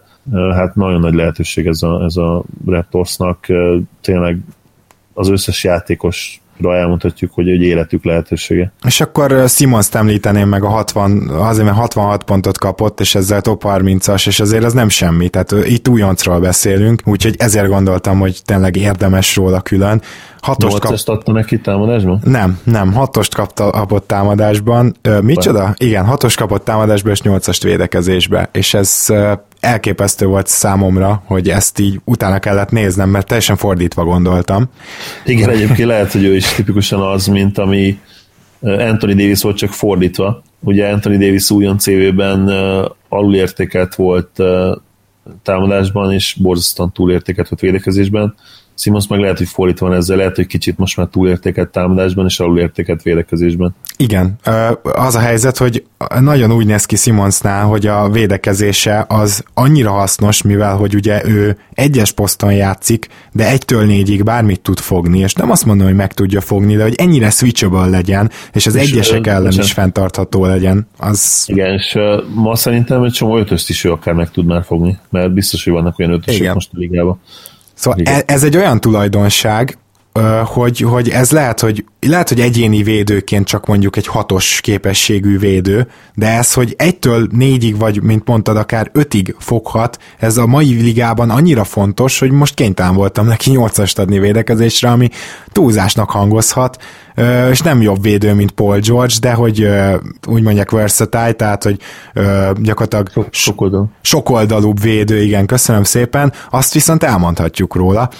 Vállalom, hogy ezt túlértékeltem egy picit. A támadás meg lehet, hogy alul, de egyelőre én úgy veszem észre, hogy igazán nagy impaktja van ugyan a támadásban, de ez még nem azt jelenti, hogy, hogy az már All-Star Impact, hanem inkább ez a borderline All-Star, mert hogy még nagyon hiányzik neki, hát igazából a középtávoli is, tudom, hogy az már úgy alakul, és a tripla is, és azért ő még nincs azon a szinten szerintem, mint Antetokumpo, hogy ezt, hogy ezt tudja így kompenzálni az elképesztő egyszemélyes betöréseivel. Ott lesz lehet már jövőre, idén én a hatost érzem még itt jogosnak. Feltetted saját magadnak a kérdés, hogy lehet, hogy picit túlértékelted a védekezését és alulértékelted a támadását, úgyhogy lehet, hogy én hetet hetet adnék neki, nálam, se, nálam nem került ugye be a top 15-be. Azért az nem semmi, hogy ilyet mondhatunk egy rukiról, nem? Igen. Tehát, hogy egyáltalán itt szóba kerül. Jó, és akkor igazából csak meg akarom említeni a 65-ösöket, Kristaps Porzingis került ide. Kíváncsi vagyok, hogy nálad milyen értékeket kapott, vagy hogy értékelted-e itt a sérülése mellett, de én megpróbáltam ezt a szezont nézni, úgymond, és azt feltételezem, hogy majd így tér vissza. Ő támadásra hatost kapott, nagyon gondolkoztam a hetesbe, sőt igazából az az egy hónapja az lehet, hogy nyolcas volt, bár... Az, az egy hónap, az igen. Igen, igen. De, de, de azért muszáj azt néznünk, hogy végül csak 55%-os TS-sel hozott egy magas ember le egy szezont, szerintem egyelőre a hatosra jogos. Védekezésnél a hetesben szerintem ott nagyon jól megtalált azt, ahol, ahol őt be lehet illeszteni. Ugye ő neki az elite defensive skillje az a rim protection, amiben a liga egyik, hanem a legjobbja. Ez nyilván a magasság és a hosszú kéz is tök jól hozzájárul, viszont a védekezés többi elemében azért inkább átlagos közepesnek mondható, úgyhogy nyilván ezt már sokszor mondtam, centerként ő jobb védő lesz és jobb játékos. Ez az én véleményem. Most a hetest látom korrektnek így nála védekezésben, és ezzel ő 65 pontos. Egyetértek volna minden szóval, amit elmondtál. Talán annyi, hogy, hogy támadásban szerintem erőcsatár poszton lesz a legjobb, de ugye ez a mai NBA-ben tökéletesen működhet, hogy, hogy ő védekezésben centert játszik majd inkább, támadásban pedig erőcsatár. Igen, hát csak nem hát egy, nem egy counter kell mellé, hanem mondjuk egy Amir igen. Johnson. Pontosan, igen, egy más típusú játékos kell majd mellé, nem pedig egy Kenter. Képinek a max potenciálja még mindig brutális a sérülés ellenére, és ugye az ACL az manapság nem feltétlenül annyira karrier limitáló, mint egykoron volt. Meglátjuk, hogy hogyan tud visszatérni. A probléma az, hogy neki is a, ugyanaz, mint egyébként Parkernél, hogy az egyensúlyuk, illetve ahogy leérkeznek a földre, illetve vannak ilyen, ilyen rossz beidegződések, tendenciák, hogy a, hogy a tért hogyan mozdul bizonyos szituációkban, ott nál is sajnos problémák vannak, és meg kell említenem, hogy sajnos Doncsicsnál is problémák vannak ebből, úgyhogy engem nem, nem lepte meg, hogyha Doncsics pár éven belül szintén elszakítaná a keresztalagját. Nagyon-nagyon sajnálom, ha így lenne, de, de nála is vannak ilyen, ilyen problémák, és ezért elképesztő például egy LeBron, aki nem csak, hogy megerősítette ezeket a kis besegítő izmokat, meg, meg mindent, amit lehetett, ugye a, a csont, csontokat is, mert egyébként például a súzós munka után a csontok is vastagodnak, erősödnek, főleg amíg azt hiszem a tesztoszteront olyan mértékben termeli a szervezetet, főleg itt a tinédzser és a korai 25 éves életkor előtti évekről beszélünk,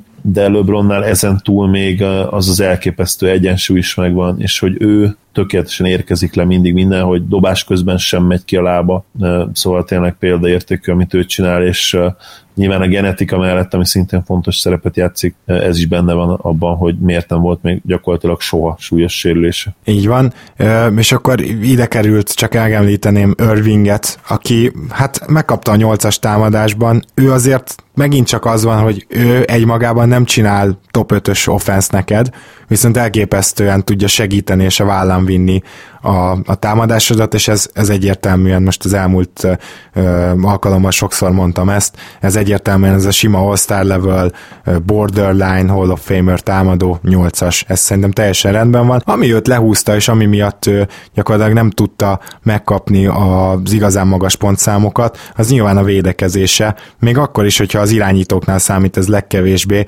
mert hogy hármasnál nem tudtam neki magasabbat adni, annak ellenére, hogy volt egy kis időszak, amíg próbálkozott. Mert sajnos az idei számai is azt mutatják egyébként, illetve főleg az iTest, hogy hát itt nagyon-nagyon komoly probléma van nála a védekezésben, és az már árt a csapatának, tehát vele már egyértelműen rosszabbak védekezésben, annak ellenére, hogy irányító. És én itt csak hármast adtam a védekezésére, lehet ezzel vitatkozni, lehet, hogy egy megérdemelne egy négyest, és akkor 68-as pontszámot érne el, ami már ugye Lilárd szintje például, elképzelhető, de én nem gondolom így egyelőre. Ő tavaly versenyzett körülbelül Isaiah thomas a liga legrosszabb védői közötti versenyben ezért a címért, ahhoz képest a hármas javulás, de nem érzem, hogy négyest is megadhatnánk neki. Te hogy vagy ezzel, illetve egyetértesz a nyolcas támadással? Én még szigorúbb vagyok vele szemben. A, én a nyolcast is levinném egy hetesre. Azt gondolom, hogy a támadójátékkal is egy nagyon picit túlértékelt. Irving nagyon jó játékos, egyértelmű all de én azt gondolom, hogy hogy egy Kyle Lowry például jobb, és ugye a közhangulat, a, a státuszuk mégse ezt mutatja. 10-ből 8 ember valószínűleg Irvinget mondaná, lehet, hogy 10-ből 9. Én azt gondolom, hogy, hogy őt, őt abszolút túlértékeli az ő egészen látványos játékstílusa, és ezt már elmondtam nagyon sokszor, tipikusan AI effekt van itt is, hogy olyan cseleket csinál, olyan hihetetlen dobásokat meg tud oldani, és a legjobbja, azt hozzá kell tenni, annyira elképesztő jó támadásban, hogy ez, ez elviszi az egész megítélését abba az irányba, ami egy olyan képet tükröz, ami nem feltétlenül egy, e, hasonlít a valóságra, mert Irving a legjobb pillanatain túl azért messze nem ez a játékos támadásban sem. Védekezésben pedig egyértelműen e, rosszabb, mint Curry, mint Harden, akiket már szintén nagyon sokat ekéznek a védekezésükért, de Irving konzisztensen rosszabb ennél a színnél is e, valahol, hogyha mondjuk egy Ázia Thomas egy egyes, mint minden idők egyik, hanem a legjobb periméter védője. Legjobb, igen. A, a legjobb, igen. igen számaiban minden idők ugye egyik, hanem a legrosszabb periméter védője, akkor Irving hát valahol a kettői között jön, tehát hogyha én például ötös tudtam Körinek és Hardennek is, akkor valóban ugye a hármas az pont félúton van a kettő között. Igen, ezt azért felolvasnám, a négyeshez azt írjuk, posztján nem kiemelkedő, csak borderline kezdőszint, hármas, posztján árt a csapatának, kettő, posztján nagyon árt, bizonyos helyzetekben pályán tartatlan, egy, posztján a legrosszabbak között van. Itt nem tettem oda, hogy all time, de igen. Ugye ezt teljesen jól be is lőttük akkor, mert Ázia Thomas tényleg ez az egyes, Irving és meg az a hármas. meg tökéletesen leírtad a, a hármasnak a jellemzését, az, az Irvingre illik abszolút. Igen. És akkor a listánknak gyakorlatilag a végére érünk. Millsap és Otto Porter van még itt a 65-ösnél, csak úgy megjegyezném, és Middleton és Bill a 64-eseknél. Én azt gondolom, hogy rengeteg játékosról beszéltünk, amire nagyon kíváncsiak lennénk, kedves hallgatók, az az, hogy de ilyen szigorúsággal, mint ahogy mi, és tényleg ezeknek a kritériumoknak megfelelően majd ki fogom írni külön, a saját kedvenc csapatotok kezdőötösét osztályozzátok le, Nekem is nagyon nehéz, nehezemre esett csak 67 pontot adni Laurinak, csak 68-at DeRozannak, de lehetek ti is ilyen szigorúak a saját csapatotok kezdőjével, és próbáljátok reálisan nézni a többiekéhez képest, és pontozzátok le. Kíváncsi vagyok, hogy így az egyes csapatok körülbelül milyen pontszámokat érnének el, illetve nyilván egy, egy nagyon érdekes, szerintem nagyon érdekes kis gimnasztika, gimnasztika, és hát ez a two-way MVP listánk volt. Zoli, akkor nem maradt más hátra, mint hogy te a legjobb tizedet felolvasnád? Fel, bár hozzáteszem, hogy ugye rengeteg uh, holt verseny volt nálam, Akkor első helyeken holtversenyben végzett Curry és Harden, második helyen szintén nálam. Akkor azt mondjuk úgy, hogy harmadik hely következik. És akkor Jó, igen, tehát akkor a harmadik hely. Itt egy hármas vagy négyes volt verseny, négyes volt verseny lett Anthony Davis, Embiid, Gobert és, és Jokic között, akkor itt már gyakorlatilag a hatodik helynél járnak, és akkor utánuk jött nálam ugye LeBron és Kawhi, ez a 7-8, viszont ha jól emlékszem, Kawai-nál azért 82-ig fel tudta, vagy rá tudtak beszélni, nem? Igen, azt hiszem, hogy akkor ott rá Valószínűleg átugraná itt a center szekciót. Mindegy, igen, és akkor két játékos van még. Igen, és utánuk jött Durant és Chris Paul. Uh-huh. Hát ez, ez akkor Zoli listája, az enyémet nagyon részletesen ugye végigmentünk rajta, hallhattátok, akkor a kritériumokat ki fogjuk írni, ti pedig ne feledkezzetek meg arról, hogy a stars.hu-nak nézzétek meg az ajánlatait, és mi pedig nagyon köszönjük a Lakiai Rádiónak és a Kezdőötnek azt, hogy támogatnak minket. Zoli, neked pedig azt köszönöm, hogy ebbe a maratoni érdekes two-way MVP adásba is itt voltál ma velem. Én köszönöm a lehetőséget, és kíváncsi várom a kommenteket, hogy szétszednek-e majd minket, főleg engem. Valószínűleg meglátjuk. Ja, hú, igen, valószínűleg én is mondtam itt egy pár olyan dolgot, ami miatta valahogy nem leszek szimpatikus, próbáljatok meg. Utára, igen, mondjuk még el, hogy ugye, ahogy mondtam is, hogy a, a, ha egy legjobb játékos listát összetennénk, azt hiszem, hogy nálunk is az másképp néz ki, ugye, ahogy mondtam, ott, ott mindig súlyozzuk nyilván a karriert is, tehát ha én leírom azt, hogy hogy ezen a listán jó kicsi jobb játékos, mint LeBron, az nyilván röhelyesen néz ki valahol, és én abszolút megértem, hogy röhelyesen néz ki, de az, az igazság, hogy hogyha az idei teljesítményeket nézed, akkor már nem feltétlenül annyira röhelyes, bár még akkor is lehet érvelni, hogy röhelyes, de, de tényleg fontos ezt hozzátenni, hogy, hogy én se azt mondom, meg nyilván Gábor sem azt mondja, mondjuk, hogy, hogy LeBronnál XY jobb játékos, ebben a pontozásos rendszerben ez így jött ki most. Igen, én azt mondom, hogy az idei two-way impact alapján ezt a listát, ezt felvállalom, amit én csináltam. Tehát az, az idei two-way impact az nekem így néz ki. Az én top 10 egyébként, ezt végül csak nem olvastam fel, mint top 10, csak végigmegyek rajta, ugye az elsőtől az ötödik helyen Durant, Kawhi, Harden, Curry és LeBron, a Hatodik... Ez, ez jó, igen, ez az erős. Ez, ah, igen. Ez hat... valóságot. Ah, egyébként az én is úgy gondolom, hatodik, hetedik helyen Chris Paul és Anthony Davis, nyolcadik, kilenc, bocsánat, igen, nyolcadik, kilencedik helyen Gober és Embiid, és tizedik Jimmy Butler, tehát nálam ez az első tíz impactra, azt gondolom, hogy two-way impactra valóban ez az első tíz, és én ezt abszolút így felvállalom. Jó, akkor szerintem köszönjünk el, hamarosan jövünk, úgyhogy addig is minden jót kívánok nektek, köszönjük, hogy hallgattok minket, sziasztok! Köszönjük a figyelmeteket, sziasztok! Ha más podcastekre is kíváncsi vagy, hallgassd meg a Béton műsor ajánlóját. El tudod képzelni, hogy a podcastet, amit éppen most hallgattál, fél év múlva már a mesterséges intelligencia generálja? Mi sem. De ha érdekel, eljött már a gépek lázadása. Hallgass bele az Embertelen podcastbe. Orsós Lajos vagyok, a műsor házigazdája. Egyelőre még élőben. Egyelőre. Fedezzük fel együtt, hogyan ismerkedik, randizik, mesél és vitatkozik Betty és Péter, két teljesen mesterséges intelligencia. Lajos, a podcast címét mond még egyszer, Léci. Oké. Okay. Embertelen podcast. Ez a műsor a Béton közösség tagja.